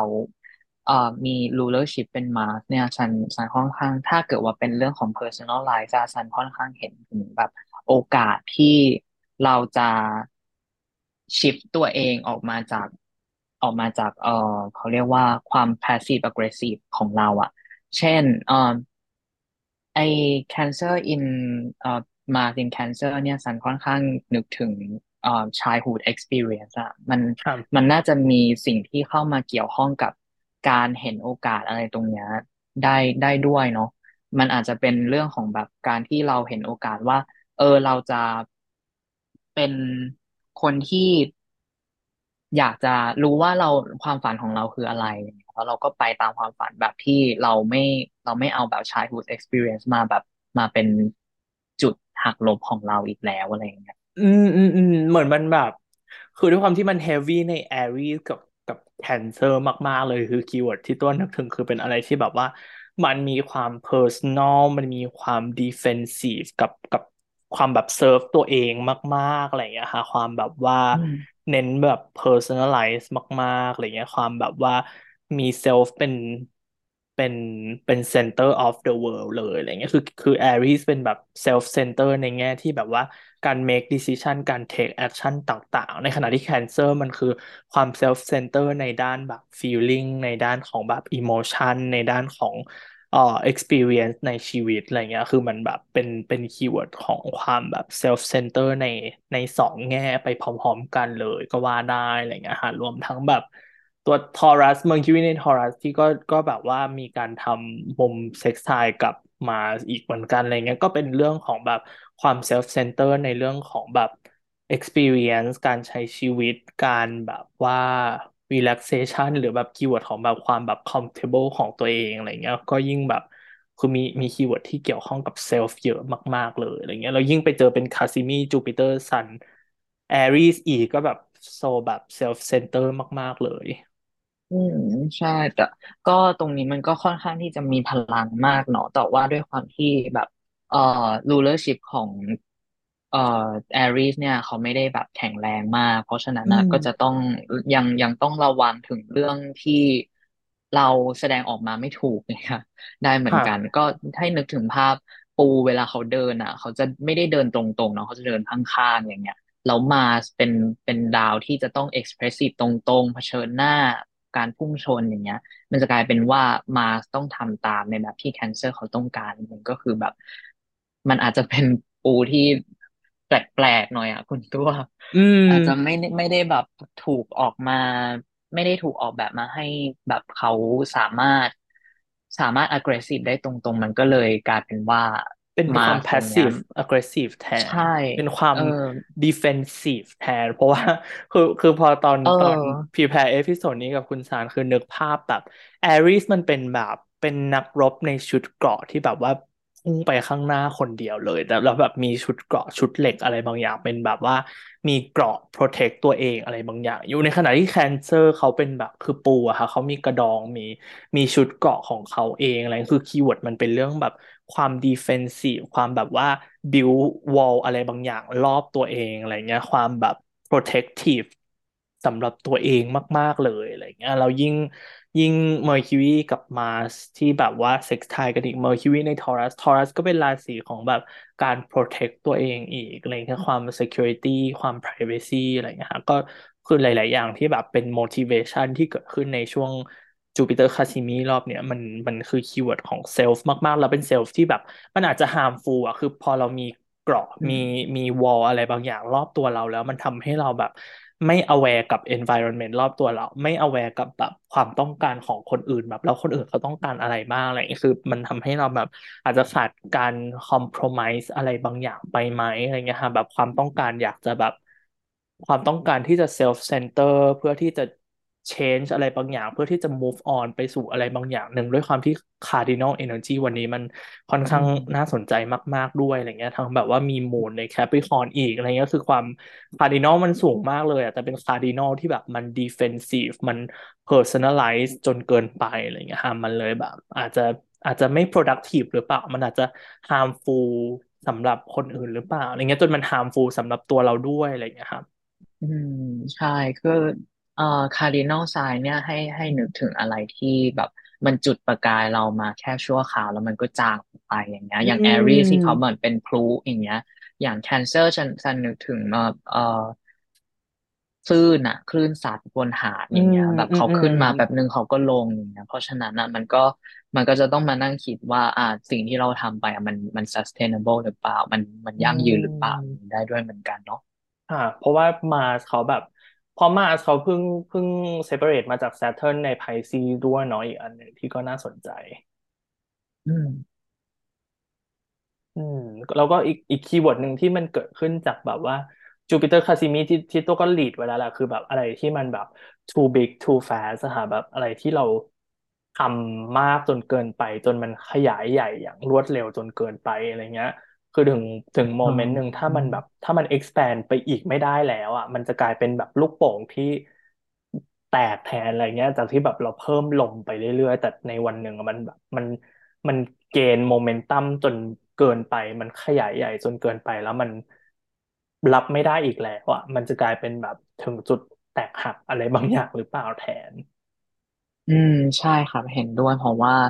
เอ่ออย่างที่ discuss กันไปก็คือมาเขาไม่ได้ไม่ได้แข็งแรงไม่ได้ healthy มากแล้วด้วยความที่แบบ Aries เขาแบบ powerful มากคือมันมันมีแรงผลักดันที่อยากจะไปนั่นแหละ แต่ว่าเราก็ต้องมา make sure ด้วยว่า เราไปแล้วอะมันโอเคไหม มันมันสามารถมันสามารถเป็นเหมือนกับที่เราคิดเอาไว้ได้หรือเปล่า อย่างนี้เหมือนกัน มันไปแล้วแบบ คนอื่นเขาออนบอร์ดไปกับเราด้วยไหม เออใช่ เพราะอืว่ามันจะมีมแต่มีมีมีอย่างเดียวเลยเนาะอืมใช่ แล้วก็อีกอันหนึ่งที่ที่อยากพูดถึงอีกก็จะเป็นวีนัสที่เขาทรานกับพลูโตไปด้วยในวันนี้อะฮะที่ก็เลยแบบ ก็ก็น่าสนใจอีกเหมือนกัน คือพอเป็น Venus Pluto เลยเป็น keyword ที่เป็นเรื่องแบบ ความ compulsive ของอะไรบางอย่างได้ด้วยอะไรเงี้ย อืม ด้วยความที่เขา trine กันอย่าง keyword ที่เรา discuss กันไปคือเอ่อวีนัสเนี่ยจะต้องเรียนรู้จากมุมมองของดาวพลูโตเนาะ Pluto เขาค่ะชอบความ dig deep เขาชอบความเอ่อลึกซึ้งอะวีนัสเขาชอบเขาเกี่ยวกับเรื่องความสัมพันธ์อยู่แล้ว เพราะฉะนั้นอะมันจะต้องมาดูอีกทีว่าเนี่ยแล้วสิ่งที่เราแบบ สิ่งที่เราเห็นโอกาส สิ่งที่เราเห็นความดีดีตรงนั้นนะเออมันมันแบบมา มาเป็นจุดดีหรือจุดเสียยังไงของเราได้บ้าง อืม เพราะเจมินายเขาไม่ค่อยดีฟเท่าไหร่เนาะเจมินายเขาแบบค่อนข้างเซอร์เฟซเหมือนกันถ้าถามตัวแบบเจมินายเป็นความแบบอืมเน้นใช่เน้นปริมาณหรือเน้นความแบบว่าจำนวนมากกว่าความที่จะความต้องการที่จะแบบ dig deep ของ Pluto อะไรอย่างเงี้ยครับ อืม อืมอันนี้ก็จะเป็น คือรู้สึกเป็นธีมที่น่าสนใจที่ lead เข้าไปสู่สู่สงกรานต์คือรู้สึกว่าสงกรานต์ปีเนี้ยคือ keyword ของแบบ Jupiter cazimi เนี่ยที่ที่หนักที่สุดเลย อืมใช่ก็ อืม ถ้าจะให้คิดถึงสถานการณ์ของวันสงกรานต์เลยก็คงจะมีมีอีเวนท์ที่บ้าบิ่นพอสมควรเนาะ คงจะอืมอืมมีอีเวนต์หรือว่าการจัดสงกรานต์อะไรที่เราไม่แบบเหมือน อะปีนี้มันเพิ่งผ่านโควิดมาด้วยเนาะปีนี้อือะไรหลายๆอย่างมัน open ละเออค่ะแล้วมันก็น่าสนใจว่าเราจะเล่นสงกรานต์กันแบบไหนอะไรอย่างเงี้ยอืมรถแห่ไหมหรืออะไรยังไงค่ะจะมีอืการควบคุมมของรัฐบาลยังไงบ้าง เป็นเป็นเป็นแบบ exaggeration ของแบบ celebration อะไรบางอย่างอะเพราะว่า Jupiter Keyword เขาก็เป็นเรื่องแบบ celebration ได้ด้วยอะไรเงี้ย การเฉลิมฉลองอะไรบางอย่าง อืม โอเค อันนี้ก็เป็นวันที่สิบสองค่ะทีนี้อีกวันหนึ่งถัดมาคือวันที่สิบสี่เมษาแบบวันช่วงสงกรานต์เลย ซึ่งแบบว่า aspect ที่จะเอ่อไป peak ช่วงนั้นเนี่ยก็จะเป็นวีนัสที่ square กับ Saturn ค่ะใน Pisces กับ Gemini ก็จะเป็นความ mutable สุดๆ ในวันที่สิบสี่ม อืม ตรงนี้ซันค่อนข้างเห็นชัดเรื่องของความสัมพันธ์เนาะเพราะว่าเอ่อการที่เขามา square กันเนี่ย มันมันเป็น energy ของความแบบผลักดัน หรือว่าความแบบดันหลังออกมา ให้เรารู้สึกมันมันรู้สึกว่า เอ่อ มันช็อกอะเซอร์ไพรส์อย่างนี้ได้เหมือนกัน เพราะว่าเขาเป็น aspect ของมาสิ่งที่ซันจับ keyword ได้มันคือการ distraction จากความสัมพันธ์เนาะ มันอืคือการมที่เรากลับมานั่งถามตัวเองว่า เออแล้วเรายังต้อง เอ่ออยู่กับความสัมพันธ์ตรงนี้อีกหรอ มันมันเป็น keyword แบบว่า Saturn เขามาทำให้วีนัสอะต้องต้องมองความสัมพันธ์แบบที่เป็นภาระของตัว อืมอืมอืมอืมค่ะเป็นเรื่องแบบเป็น keyword ของ Saturn ในเรื่องแบบว่า responsibility อะไรบางอย่าง แต่แต่วีนัสเขาแบใช่บ อืม เขาค่อนข้าง carefree นิดนึงอะพอไปอยู่ใน Gemini แล้วแบบ เขาแบบอาจจะไม่ไม่ได้มีความต้องการอยากแบบ carry responsibility ตรงนี้แล้วหรือเปล่า อืม ก็เออสำหรับซันมันคือแบบ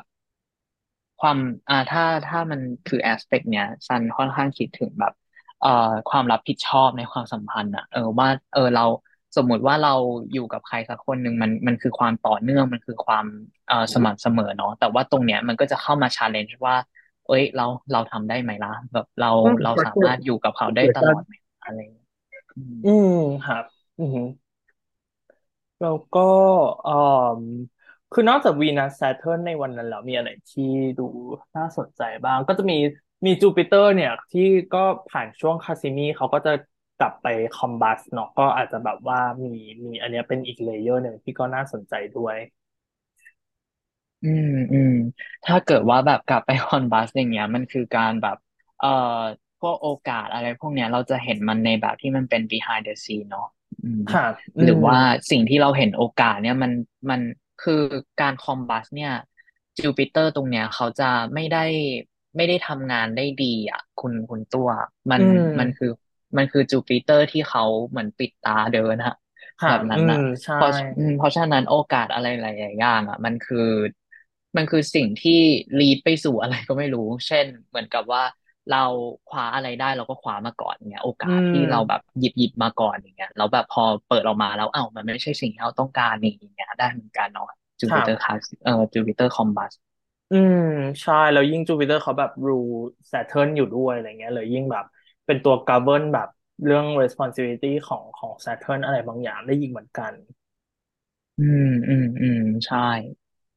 อืมมีมีอันไหนที่น่าสนใจอีกไหมคะสำหรับวันนี้ที่คุณสารว่าแบบ stand out เออซันนึกถึงเรื่อง politics อะคุณตัวอืทุกคนมันมเออค่อนข้างที่จะเกี่ยวกับเรื่อง เอ่อการผลักดันให้มีความรับผิดชอบกับคุณค่าของความเชื่อ เออเพราะฉะนั้นอะน่าจะเห็นการ take action ของแบบ เอ่อ candidate ที่เขาทำในวันนั้นนะเออมันอยู่ในช่วงสงกรานต์ด้วยเนาะก็อือาจจะมดูว่าเขาอาจจะ work ออกมาเป็นแบบไหน แต่ซันมองว่ามันน่าจะต้องแสดงออกมาในเชิงที่เหมือนกับ ต้องมีความลึกซึ้งอะแต่ว่ามันอยู่ใน mutable side เนาะมันก็อาจจะแบบอยู่ๆก็มาทำเหมือนกับว่า เออ มันมันเป็นคำที่ทุกๆคนเขาพูดมาตลอดเนาะแบบว่าเวลาที่อยู่ในช่วงเลือกตั้งอย่างเงี้ยมันจะแบบเขาดูดีเป็นพิเศษอะอืม เขาอืแบบดูมลึกซึ้งดูเข้าใจอะไรเงี้ยเป็นพิเศษก็น่าสนใจเหมือนกันว่าจะออกมาเป็นใน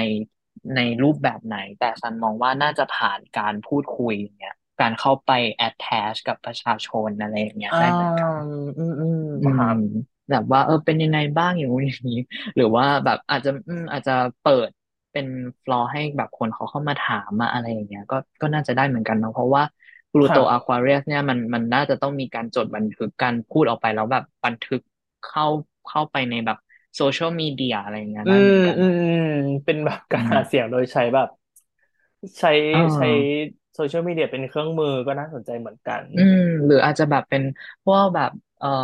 แพลตฟอร์มต่างๆ ที่แบบเรียกเขาไปสัมภาษณ์อะไรเงี้ยแล้วก็ตัดคลิปเอามาลงอะไรเงี้ยก็น่าจะน่าจะได้เหมือนกันเนาะเพราะว่ามันคือครับการพูดคุย interview อย่างเงี้ยได้เหมือนกัน อืม หรือแบบอาจจะเป็นเรื่องดีเบตเลยก็ได้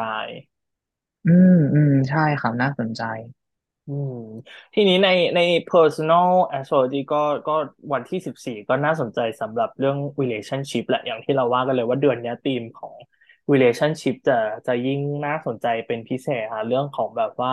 เราจะให้ importance ที่ relationship ของเรา หรือจะให้ importance ที่ self ของเราแทนอะไรเงี้ยอาจจะต้องมีการ balance ตรงนี้เป็นพิเศษเรายิ่งมาเจอวันที่สิบสี่ที่เป็น Venus กับ Saturn อะไรเงี้ย เรื่อง relationship มันอืมเลยแบบ มี keyword ที่แบบเป็นเรื่องความ strict หรือเป็นเรื่องของแบบ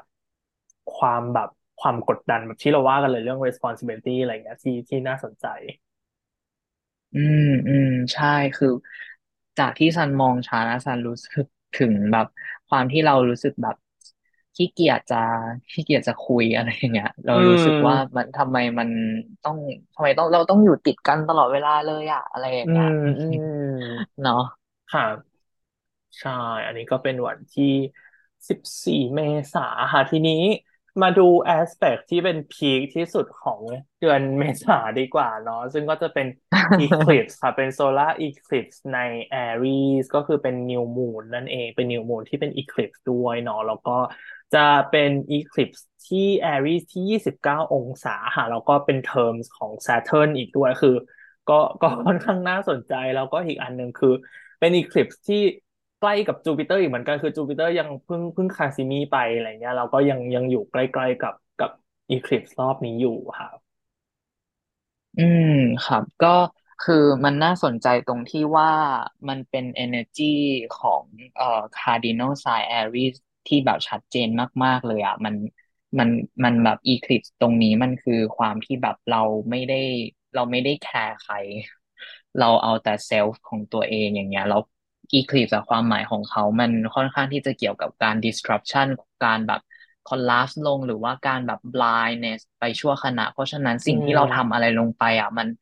มันมันเป็นอะไรที่ชั่วครั้งชั่วคราว หรือว่ามันอาจจะเป็นการพลั้งเผลออย่างเงี้ยได้เหมือนกันเนาะค่ะ อือหือเราก็แบบ คืออันหนึ่งที่ตัวว่าน่าสนใจที่อยากเมนชั่น เพราะว่ามันมันเป็นเหมือนมันเป็นตัวต่อเนื่องของไซเคิลของของนิวมูนที่เพิ่งเกิดขึ้นในในวันที่ยี่สิบมีนาคมค่ะประมาณท้ายเดือนมีนาคมเนี่ย แล้วเขาก็จะเกิดขึ้นอีกรอบหนึ่งในใน Aries อีก ซึ่งแบบความแตกต่างคือในในช่วงท้ายมีนาเนี่ย เขาเป็น new moon ที่ ศูนย์ดีกรีใน Aries ในขณะที่พอเป็น eclipse ในวันที่ 20 เมษาเนี่ย เขาเป็น eclipse ที่ 29 ดีกรีของ Aries แล้วก็เป็นเทอมของของ Saturn ด้วยอะไรเงี้ยของของวันที่ 20 มีนาคือเป็นเทอมของจูปิเตอร์ค่ะในขณะที่ของวันที่ 20 เมษาเป็นเทอมของ Saturn คือมันเพิ่ม layer ที่ตัวน่าสนใจมากของความต่อเนื่องของ New Moon สองอันนี้คือ อะไรที่เกิดขึ้นในวันในในเดือนมีนา มันจะเป็น New Moon ที่แบบ มีความ fresh มีความแบบ เราอืมเราอยากเริ่มต้นใหม่ เรามีมีมีความต้องการมีอินส i เรชันที่แบบว่าสูงมาก ๆ เลยอะไรเงี้ยมี energy ที่แบบว่าเฟรชมาก ๆ เราแบบอยากลงมือทำอยากให้มีการเริ่มต้นของสิ่งใดสิ่งหนึ่งแบบอย่างรวดเร็วมาก ๆ เลยอะไรเงี้ย แต่พอมาเป็นวันที่ยี่สิบเมษาเนี่ยค่ะมันเป็นเป็นอีคลิปส์เป็นนิวมูนที่แบบ มันเหนื่อยแล้วอะมันแบบว่ามันเอ็กซอสมาก ๆ แล้วอะไรเงี้ยมันเป็นอะไรที่แบบ มันผ่านช่วงอิ่มตัวมาแล้วอะมันแบบว่า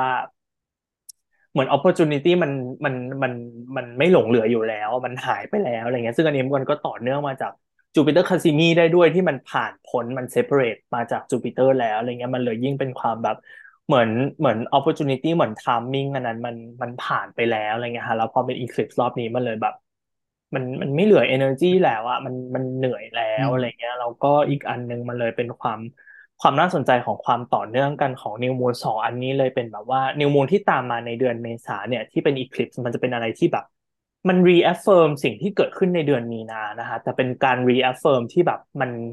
destabilize สิ่งนั้นไปด้วยอะมันแบบมันมีการทำลายสิ่งนั้นไปด้วยมันมีความอืม contrast หรือขัดแย้งกับสิ่งที่มันเกิดขึ้นไปก่อนหน้านั้นแล้วอะไรเงี้ย อะไรบางอย่างมันมันมี keyword อะไรแนวแนวเนี้ยที่ตัวว่าน่าสนใจ อืม ครับ ก็สำหรับซันอะซันมองว่า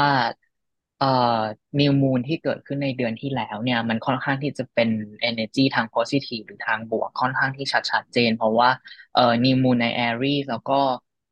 เอ่อ rulership ของเขาก็คือเอ่อดาวเจ้าเรือนของเขาอะอยู่ใน Gemini เนาะเพราะฉะนั้นเอ่อการเข้ากันได้ของของเอ่อราศีตัว temperament นั้นมันค่อนข้างที่จะมีซันก็เลยมองว่ามันค่อนข้างเกี่ยวกับเราอะลุกกับ ฮีโร่ในตัวเราอะว่าเป็นใคร อืม แล้วเราอืก็สามารถมเซตทุกๆอย่างได้ว่า เออ ฉันอยากเป็นคนนี้คนที่ฉัน เอ่อใฝ่ฝันมาตั้งแต่เด็ก ๆ หรือว่าเป็นเป็นคนที่ฉันรู้สึกว่า ฉันอยากจะเป็นคนคนนี้เพื่อ เอ่อตอบสนองความต้องการใน inner self ของตัวเองนะเนาะเพราะว่า new moon เนี่ยมันเกี่ยวอะไรกับเรื่องเรื่อง inner self เรื่อง spiritual เรื่องแบบสิ่งที่อยู่ภายในอะ เพราะมากพอสมควร แต่พอค่ะอันเนี้ย มาเขาไปอยู่ในแคนเซอร์เนาะอืมันก็จะเป็นมคนละเรื่องกัน เพราะฉะนั้นน่ะเออมันกลายเป็นว่าทุกๆอย่างที่เราทำอะมันออกมาเป็นในแบบเป็นแบบข้างๆคูๆทั้งนั้นเลยอะแบบว่าเรารู้สึกว่าอยากที่จะ expressive เราอยากที่จะทำเอ่อสิ่งที่มันตอบสนองกับภายในใจของเรา แต่ว่ามันออกมา turns out แบบเรากลายเป็นคนที่ดูแบบ แสดงออกในด้านของแบบเหมือนดื้อเงียบๆอะแบบว่าอืเออมพอืมยายามที่จะ expressive ออกมา แต่ว่าแบบออกมาในแบบที่ฉันหัวแข็งฉันหัวรั้นฉันไม่ยอมทำตามหรอกอะไรอย่างเงี้ย อืม แต่ว่าค่ะด้วยความที่มาซินเจมินายมันจะไม่ใช่การที่แบบเราพุ่งชนกับปัญหาเลยนะ มันจะเป็นเชิงเหมือนกับว่าเราก็เราไม่ทำอะ เราเราจะแบบอ้อม sit ๆนิดนึ still งเออ ใช่เราเราจะแบบก็ ก็ให้ปัญหามันอยู่อย่างนั้นไปฉันก็จะแบบทำอย่างนี้อะไรอย่างเงี้ย อือืมมอืมแล้วพอเป็นรอบอืเป็นรอบนี้มมันเลยเป็นเหมือนแบบ ผลลัพธ์มันไม่ออกมาเป็นแบบที่เราตั้งใจอะไรบางอย่างด้วยเหมือนกันมันเป็นแบบ energy มันแบบกลายเป็นพอหลาย ๆ อย่าง มันชิฟไปแล้วแบบ กลายเป็นผลลัพธ์มันแบบ เอ้ยมันมัน underwhelming มาก ๆ เลยอะไรอย่างเงี้ยฮะมันหรือมันแบบมัน มันมันฟอลก็คือเหมือนสถานะของมาที่มันฟอลในแคนเซอร์อืมเลยอะไรเงี้ยคือควาอืมมแตกต่างขออืมงแบบของ Energy หลาย ๆ อย่างในในใน New Moon ที่ต่างกันใน Aries สองรอบนี้ก็คืออย่างที่คุณสารว่าเลยคือ ในรอบเดือนมีนาค่ะตัวตัว New Moon มันถูกรูด้วยมาจะเป็นมาที่อยู่ใน Gemini ซึ่งก็ทำงานได้แบบว่ากลาง ๆ เนาะแต่พอเป็นรอบอืมนี้ปุ๊บในเดือนเมษาเนี่ยรูเลอร์เขากลายเป็นมาที่ไปอยู่ใน Cancer แทนแล้วอะค่ะเป็นมาที่แบบ debilitate แล้วแบบทำงานได้แบบไม่เต็มประสิทธิภาพแล้ว แล้วอีกอย่างอืมหนึ่งที่เกิดขึ้นไปด้วยเนี่ยในใน New Moon สองรอบเนี้ยคือการ shift ราศีของพลูโตด้วยที่พลูโตก็คือ shift จาก Capricorn ไปเป็น Can เอ่อไปเป็น Aquarius ด้วยในในช่วงนี้อีกเหมือนกันอะไรเงี้ยครับรวมไปถึงแบบ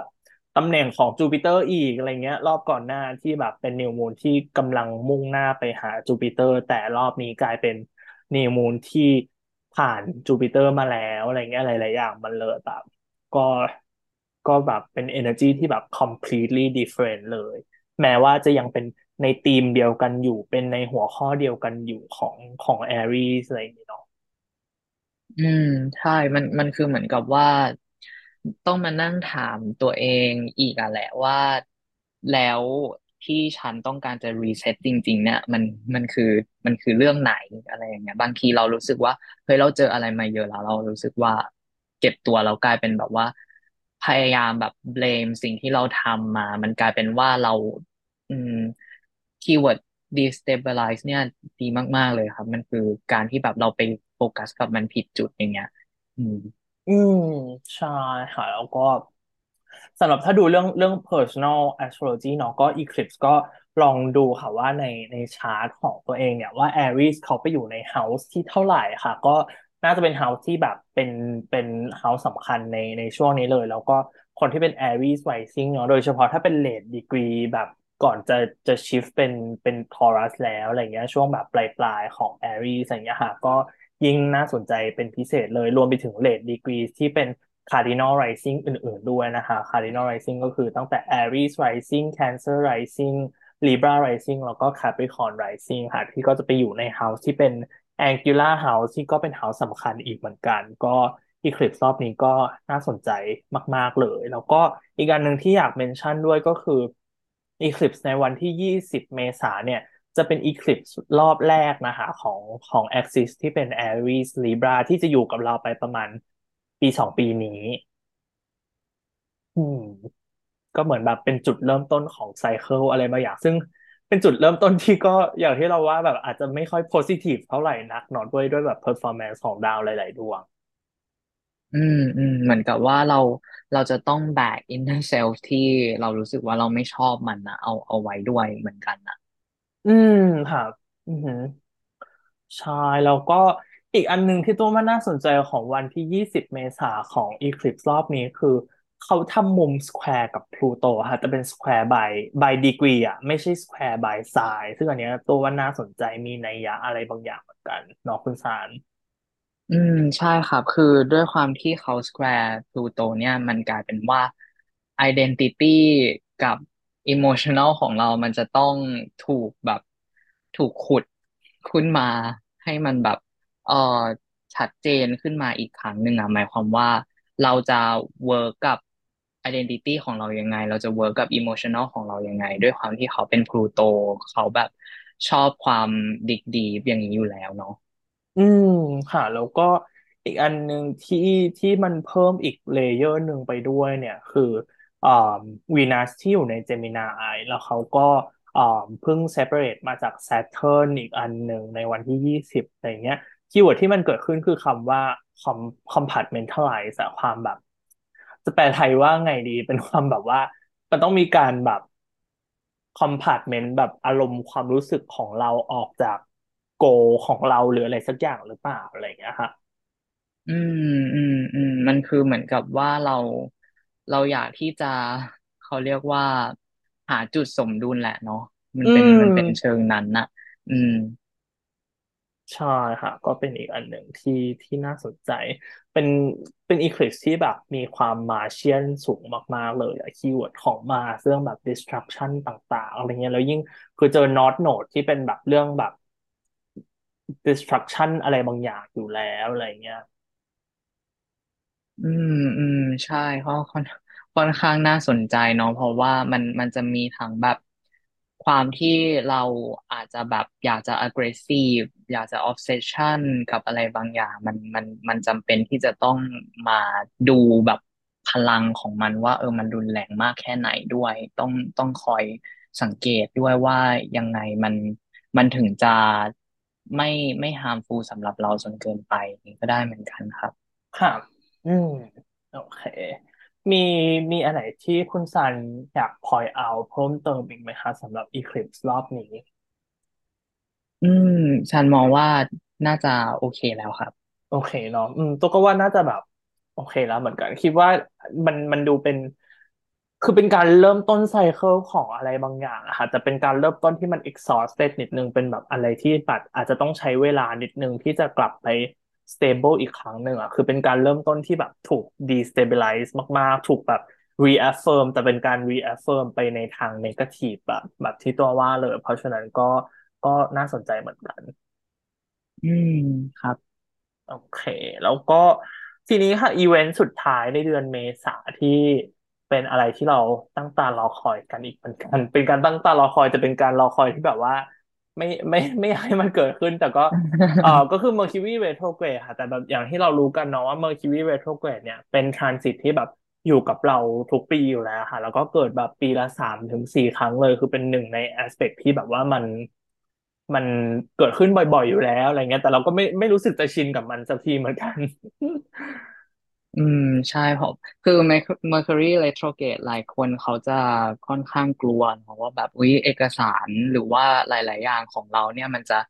มันต้องผิดพลาดแน่เลยไม่ทำอะไรเลยอะไรอย่างเงี้ยตรงนี้ก็แบบอยากอยากจะบอกผ่านพอดแคสต์เลยเนาะว่าแบบมันมันโอเคที่จะจะทำได้แต่ว่าเราก็ต้องเผื่อแพลน A แพลน B เอาไว้ หรือว่าเราจะต้องเอ่อมีการรีเช็คมันอะหลายรอบหน่อยแค่นั้นเอง ค่ะแล้วก็ คือสิ่งที่น่าสนใจของ Mercury retrograde ในรอบนี้เนาะก็จะเป็นการ retrograde ใน Taurus ค่ะแต่ว่า ถ้าดูในชาร์ตของของตอนที่เขา retrograde เนี่ย คือสิ่งที่มันน่าสนใจคือ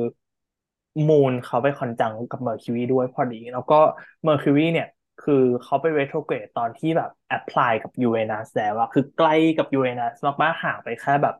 สองดีกรีเองอะไรเงี้ยค่ะมันเลยน่าสนใจมาก ๆว่า ถ้าถ้าอย่างที่เรารู้กันว่า retrograde มันจะมีเรื่องของ timing หรือเรื่องของ delay อะไรอย่างนี้มาเกี่ยวข้องเนาะมันเลยมีอะไรที่แบบว่า ช่วงเดือนเมษาเนี่ย อาจจะมีอะไรที่เหมือนแบบค่อยๆ build up ไปแล้วค่ะ ค่อยๆแบบมี progress ไปไปในทางที่แบบเพิ่มขึ้นแล้วหรือแบบคือเรามองเห็นเป้าหมายอยู่ลางๆ แล้วในใน horizon เวลาเรามองออกไปเนี่ยเราเห็นเป้าหมายอยู่พอสมควรแล้ว แต่พอมันไปถึงวันที่ 21 เมษา มันกลายกลับเป็นว่าเป้าหมายนั้น หรือว่าแบบแทนที่แบบมันจะมี breakthrough เกิดขึ้นอะ มันกลายเป็นแบบมันมันหายไปอะ หรือมัน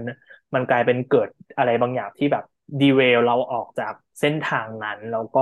ทำให้ทำให้เป้าหมายนั้น มันแบบไกลขึ้นไปอีกอะไรเงี้ย breakthrough นั้นแบบมันมันไกลขึ้นไปอีกอะไรเงี้ยค่ะซึ่งก็จะเป็นเป็นอันหนึ่งที่น่าสนใจสำหรับ Mercury กับกับ Uranus ที่ที่เป็นเป็น key player ใน retrograde รอบนี้ อืมครับ ก็สำหรับสำหรับซันแล้วว่าคืออย่างที่คุณตัวพูดว่าเขากำลังจะไปแบบ conjunct by degree กับยูเรนัสแต่มันไปไม่ถึงอะแล้วเขา retrograde แล้ว station ตรงนั้นเลยซันมองว่าเรื่องของความเร่งรีบในการสื่อสารแบบความความที่เราอาจจะ เออเขาเรียกว่าสื่อสารอะไรแล้วมันแบบพูดไม่เคลียร์หรือว่าพูดแล้ว เรารีบเกินไปอย่างเงี้ยตรงเนี้ยจะต้องจะต้องดูแลมันเป็นพิเศษเลย เพราะว่า เอ่อเพราะว่าความคิดของเราเนี่ยมันจะค่อนข้างกล้าได้กล้าเสี่ยงมาก ๆ เลย ด้วยความที่เขาแบบคอนจังกันแบบใกล้ๆกันขนาดนี้เนาะแล้วก็มูนตรงเนี้ยเขาก็ไม่ได้แข็งแรงมาก เพราะว่า เอ่อมาเขายังอยู่ในแคนเซอร์เนาะอืม ใช่ค่ะก็คือ วีนัสเนาะต้องเป็นมี rule ด้วยด้วยวีนะซึ่งอยู่ในอยู่ใน Gemini อะไรเงี้ยค่ะก็ก็ก็น่าสนใจแล้วก็จริง ๆเขา sextile กับ Mars ที่ที่ก็ fall อยู่กันก็มี Mars มาแบบอ๋อจะเรียกว่า support ก็ไม่ได้ อืมอืมอืมเอ่อใช่ แล้วก็ด้วยความที่เขาแบบ station retrograde แล้วก็เขากำลังจะแบบเดินถอยหลังกลับไปกลุ่มกับ เอ่อ North Node ตรงนี้ก็ก็น่าสนใจเหมือนกันเนาะว่า จากการที่เรากำลังจะ break free แล้วจากจากเอ่อความคิดโลจิกหลาย ๆ อย่าง มันกลายกลับเป็นว่าเราเข้าไปอยู่ใน obsession ตรงนั้นเหมือนเดิม ซึ่งก็น่าสนใจด้วยเหมือนกันนะครับ เพราะว่านอตโนดเขาก็ค่อยๆ r e t r o g r a d e ห่างออกไปจาก Mercury เรื่อยๆคือ Mer- Mercury เขาก็จะ retrograde แล้วก็มุ่งหน้าไปหา North Node แต่ North Node เขาจะเหมือนแบบ กว่ากว่า Mercury จะไปถึงเขาอะก็เหมือนเขาจะหนีออกไปก่อนแล้วอะไรเงี้ยก็ก็เป็นความพยายามที่จะมุ่งหน้าไปหา obsession แต่ก็ไปไม่สุดเหมือนกันนะ ถ้าถามตัว อืมใช่ครับ เป็น keyword อย่างนั้นได้เหมือนกัน อืม เพราะว่าเดี๋ยวขอแอบไปไล่ดูแบบอ๋อใช่เพราะว่านอ t โนดอะค่ะเขาเขาไม่อยู่รอ Mercury อะ Mercury เขาจะแบบไปไม่ถึงนอ t โนด อืม อืม ซึ่งก็ก็ดูซึ่งตรงมีเรื่อง สเตชันทามมิ่งแบบตรงเนี้ยก็ อือหือ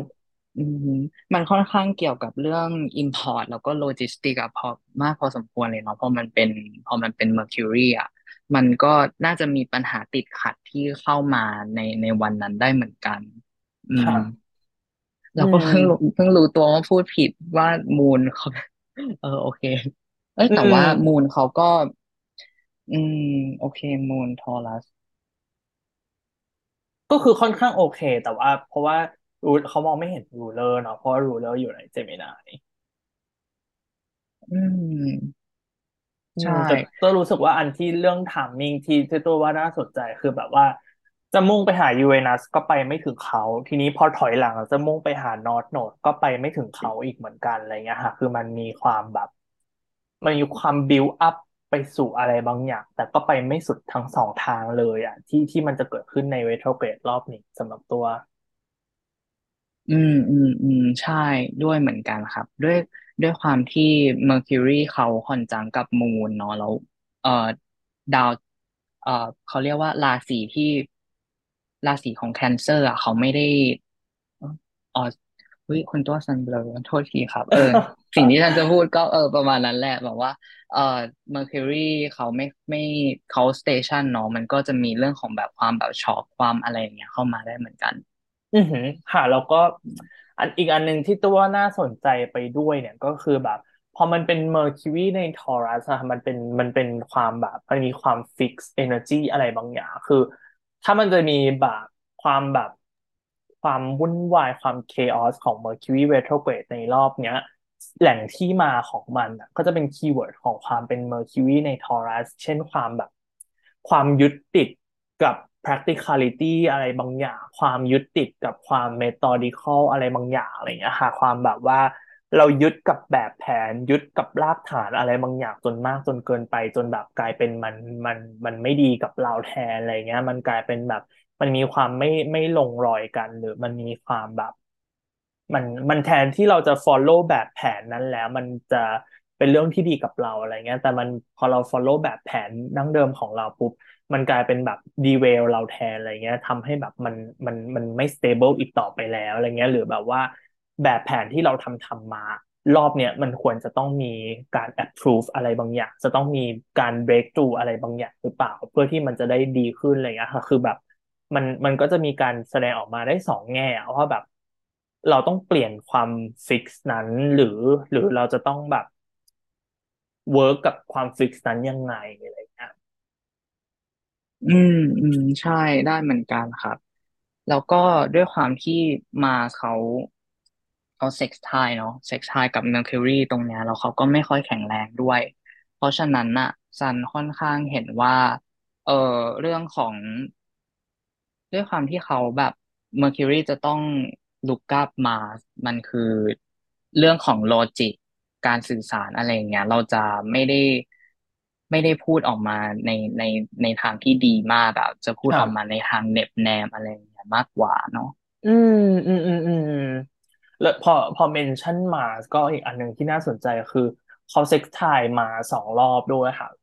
เพราะว่าเขาเขาก่อนที่เขาจะ retrograde เนี่ยเขา sextile กับ Mars รอบหนึ่งก่อนแล้วพอเนี่ย พอเขา retrograde แล้วเขาก็จะย้อนกลับไป sextile กับ Mars อีกรอบหนึ่ง อืม ซึ่งก็แบบเพิ่มอีก layer หนึ่งของแบบ relationship ของของสองดาวนี้ด้วยเหมือนกัน keyword ที่ตัวว่าน่าสนใจคือคำว่า opin opinion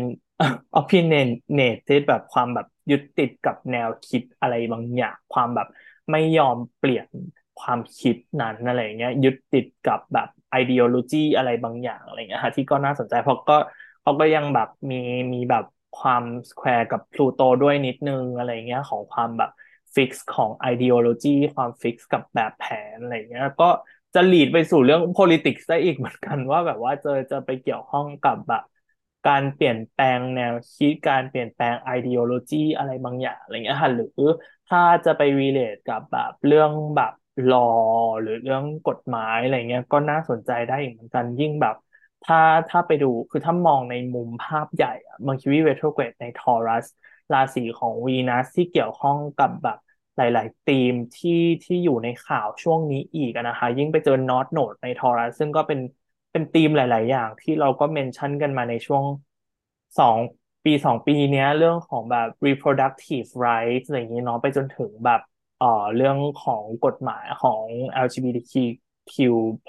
people ในอเมริกาอะไรเงี้ยค่ะ trans rights ต่างๆ อะไรเงี้ยบางที retrograde รอบนี้ก็น่าสนใจว่าแบบจะมี development อะไรในทางนั้นไหม ที่อาจจะแบบไปในทางที่ดีหรือเปล่าอะไรเงี้ย เพราะว่ามันดูเป็นความต้องการที่จะเปลี่ยนแนวความคิดหรือแบบแผน ideology ที่มัน fix มาก ๆอะแต่แบบมันมัน มันหมดเวลาที่จะ fix กับสิ่งนั้นแล้วอะแบบมันควรจะต้องมีการเปลี่ยนแปลงอะไรบางอย่าง อืมอืมตรงนี้ก็เห็นด้วยครับเพราะว่า เอออย่างที่คุณตัวบอกเลยมันมันคือการที่เราจะต้องมานั่ง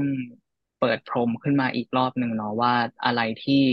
มันเป็น self เกินไป หรือว่ามันเป็นสิ่งที่ค่อนข้างที่จะแบบ center มากเกินไปตรงเนี้ย มันก็จะถูกแบบ collapse ลงมาได้เหมือนกันเนาะ อืมค่ะ แต่ก็อันหนึ่งที่จะไม่ดีก็เพราะว่าพอเขาเริ่ม retrograde พอ Mercury เริ่ม retrograde รอบนี้เขาก็จะค่อยๆ ย้อนกลับไปอยู่ใน beams ของดวงอาทิตย์แล้วอะไรเงี้ยก็ก็เป็นอีกอันหนึ่งที่แบบอาจจะเป็นตัวแบบ ไม่รู้ว่าเรียกว่า development ได้ไหม แต่ก็เป็นตัวเพิ่ม layer ให้เห็นแบบเอ่อวิธีการทำงานของ Mercury ในรอบนี้ อืมอาจจะได้เห็นเรื่องของ ด้วยความที่ retrograde เนี่ยมันเกี่ยวกับการรีวิวเนาะการทบทวนอะไรหลายๆอย่าง เพราะฉะนั้นนะมันน่าจะมีแบบสิ่งที่เล็ดลอดออกมา สิ่งที่ผิดพลาดออกมาทางด้านของความดื้อรั้นความหัวแข็งในในในการสื่อสารหรือโลจิกต่างๆอะออกมาให้เราเห็นแล้วแบบ เขาก็จะเข้าแบบสู่การ square กับ Pluto ด้วยตรงเนี้ย มันก็ค่อนข้างที่จะชัดเจนเลยว่า แล้วเราอะจะต้อง แก้ไขจุดไหน จุดเนี้ย มันด้วยความที่ทำมุมกันใน fixed sign เนาะมันค่อนข้างที่จะเกี่ยวกับเรื่องที่พูดกันมาแล้ว discuss กันมาแล้ว ตรงเนี้ยจะต้องแบบเป็นการแบบไปต่อให้มันแบบถึงจุดที่เราสามารถ work กับมันได้ ตรงเรื่องกฎหมายเนี้ยซันว่าก็น่าน่าสนใจเหมือนกันเนาะอืมครับ ก็ ประมาณนี้เลยสำหรับ Mercury retrograde in Taurus มีมี keyword ไหนที่คุณสานอยากเพิ่มเติมไหมครับเออไม่มีแล้วครับซันว่าโอเคแล้ว อืมคือเรื่แล้วก็องเรื่องค่ะที่อยากจะพูดมันก็พูดไปแล้วเนาะเพราะว่าเอออยากจะพูดเรื่องของแบบ temperament ของของของเอ่อ Mercury ตรงเนี้ยเขาค่อนข้างแบบเวทมาก เพราะฉะนั้นแบบเขาจะไม่ได้เขาจะ passive แบบ เพราะฉะนั้นแบบทำอะไรเขาจะ เขาจะรู้สึกว่าไม่ไม่จำเป็นต้อง active ขนาดนั้น เขาแบบไปเรื่อยๆ เขา free form แต่ว่าความที่คอนจังกับมูนในในในทอรัสอีกอะมันมันมีความแบบweight มากเกินไปอะ มันคือเหมือนกับว่าเราจะไม่ค่อยอยากที่จะเปลี่ยนอะไรมากความคิดของเรา อะ มันมันค่อนข้างที่จะแบบเป็น passive พอสมควรค่ะแต่ถ้า ถ้าผ่าน cazimi กับดวงอาทิตย์ไปแล้วอะ ก็จะเป็นอีกเรื่องหนึ่งก็ก็จะกลายเป็นเดี๋ยวเขาก็จะกลายเป็น morning star แต่เขาจะยังอยู่ใน feminine sign อันเนี้ยก็น่าสนใจว่าก็จะกลายเป็นเป็น frustration อีกรูปแบบหนึ่งแทน อืม ใช่ครับ อืม แล้วก็อ่าส่วนที่ธีมที่ตัวว่าแบบเรื่องเรื่องการ break through ของ Mercury กับ Uranus อะไรเงี้ยครับก็อย่างที่ตัวว่าเลยว่าแบบ Mercury เขาจะไปไม่ถึง Uranus อะไรเงี้ย ซึ่งเขาจะไปเจอ Uranus จริง ๆ แล้วครับ ก็จะกลายเป็นวันที่ห้าเดือนจูนเลย คือห้ามิถุนาเลยอะข้ามไปอีกสองเดือนเลยกว่าเขาจะไปเจอกับกับ Uranus อันนี้ก็น่าสนใจว่าแบบธีมของ Mercury retrograde อันเนี้ยอะไรที่อะไรที่ถ้าหลาย ๆ คนแบบรอให้มันเกิด breakthrough ตรงนี้เกิดขึ้นนะฮะก็จะรออีกพักใหญ่เลยอะกว่ากว่าที่ breakthrough นี้มันจะแบบ actually happen จริงอืม ใช่ครับๆอืม โอเคค่ะก็อันนี้คิดว่าเดือนนี้ก็มีอีเวนต์ประมาณนี้แหละ ที่เราว่าน่าสนใจเนาะแล้วก็นี้ถ้าเราขอแบบว่าเป็น teaser ของเดือน May กันมากค่ะ คือเดือนพฤษภาเนี่ย มีอีเวนต์ค่อนข้างเยอะแบบเยอะกว่า เยอะกว่าเดือนเมษาเยอะเลยคิดว่าเดือนเดือน May เราน่าจะได้แบบมา cover กันแบบเป็นอีก episode หนึ่งที่ที่น่าสนใจเลย คือเดือนพฤษภาค่ะเราจะมีอีเวนต์ตั้งแต่ Pluto retrograde เลย Pluto ก็จะกลับมา retrograde ใน Aquarius ก่อนแล้วเขาก็จะค่อย ๆ ถอยย้อนกลับไปใน Capricorn ค่ะแล้วก็อีกอีเวนต์หนึ่งที่จะเกิดขึ้นในเดือนพฤษภาเนี่ย จะเป็น Luna Eclipse ใน Scorpio ซึ่งจะเป็นครั้งสุดท้ายแล้วอือืมเป็นครั้งสุดท้ายใน Scorpio แต่ไม่ใช่ครั้งสุดท้ายของของ Axis นี้นะคะ ครั้งสุดท้ายเนี่ยจะไปเป็นสิ้นปีนี้แทนก็คือปีนี้เหมือนแบบเป็นช่วงแบบ เปลี่ยนผ่านนิดนึงอะเปลี่ยนผ่านจาก Axis หนึ่งไปอีก Axis หนึ่งก็เดือน May เราจะเจอ Eclipse ใน Scorpio อีกทีหนึ่งค่ะ แล้วก็ช่วงกลางเดือนก็จะมี Mercury กลับมาเดิน Direct แล้วอะไรอย่างนี้เนาะแล้วก็อีกอันหนึงที่จะเป็นอีเวนต์ใหญ่ ๆ ในเดือน May เนี่ย คือเราจะมีดาวสองดาวที่จะมี ingress เปลี่ยนราศีกันค่ะก็จะมีจูปิเตอร์ค่ะ เปลี่ยนราศีจาก Aries เข้าไปใน Taurus แทน แล้วก็มาเนี่ยก็จะเปลี่ยนจาก Cancer เข้าไปใน Leoซึ่งทั้งสองอันเนี้ยเป็นการเปลี่ยนราศีที่ดีสำหรับตัวทั้งสองดาวเหมือนกันใช่ไหมครับ คุณสาร อืม ใช่ครับเพราะว่าถ้ามาเข้าไปสู่ลีโอเนี่ยก็คือเขาทำงานได้เป็นเป็นแบบเป็นมีพลังมากในลีโอเนาะ อืมมีมีพลังขึ้นมาจากตอนอยู่ในแคนเซอร์นิดหนึ่งเนาะแล้วก็อืจูปิเตอร์ถ้าไปมอยู่ในทอรัสเนี่ยก็จะกลายเป็นเอ็กซอลแทนแล้วค่ะ ก็จะแบบดีต่อต่อตัวจูปิเตอร์มาก ๆ เลย อืม ใช่ครับ แล้วก็ในเดือนในเดือนเมษค่ะยังมี Taurus New Moon ด้วย Taurus New Moon ก็เป็นช่วงที่ที่น่าสนใจว่าอ่าดวงจันทร์เนี่ยก็จะทำงานได้ ค่อนข้างโอเคเลยค่ะ โดยเฉพาะหลัง New Moon ไปแล้วช่วงที่เขาเริ่มกลับมา waxing อีกใน Taurus เนี่ยก็จะยิ่งดีมากๆ แล้วก็สุดท้ายอีกอันหนึงในเดือนเมษที่อ่าจะเป็นจุดที่ค่อนค่อนข้าง peak นิดนึงก็จะเป็นแบบ T square ใน fixed sign ค่ะเพราะว่าพอจูปิเตอร์เข้าไปอยู่ใน Taurus เนี่ยเขาก็จะไปเจอกับ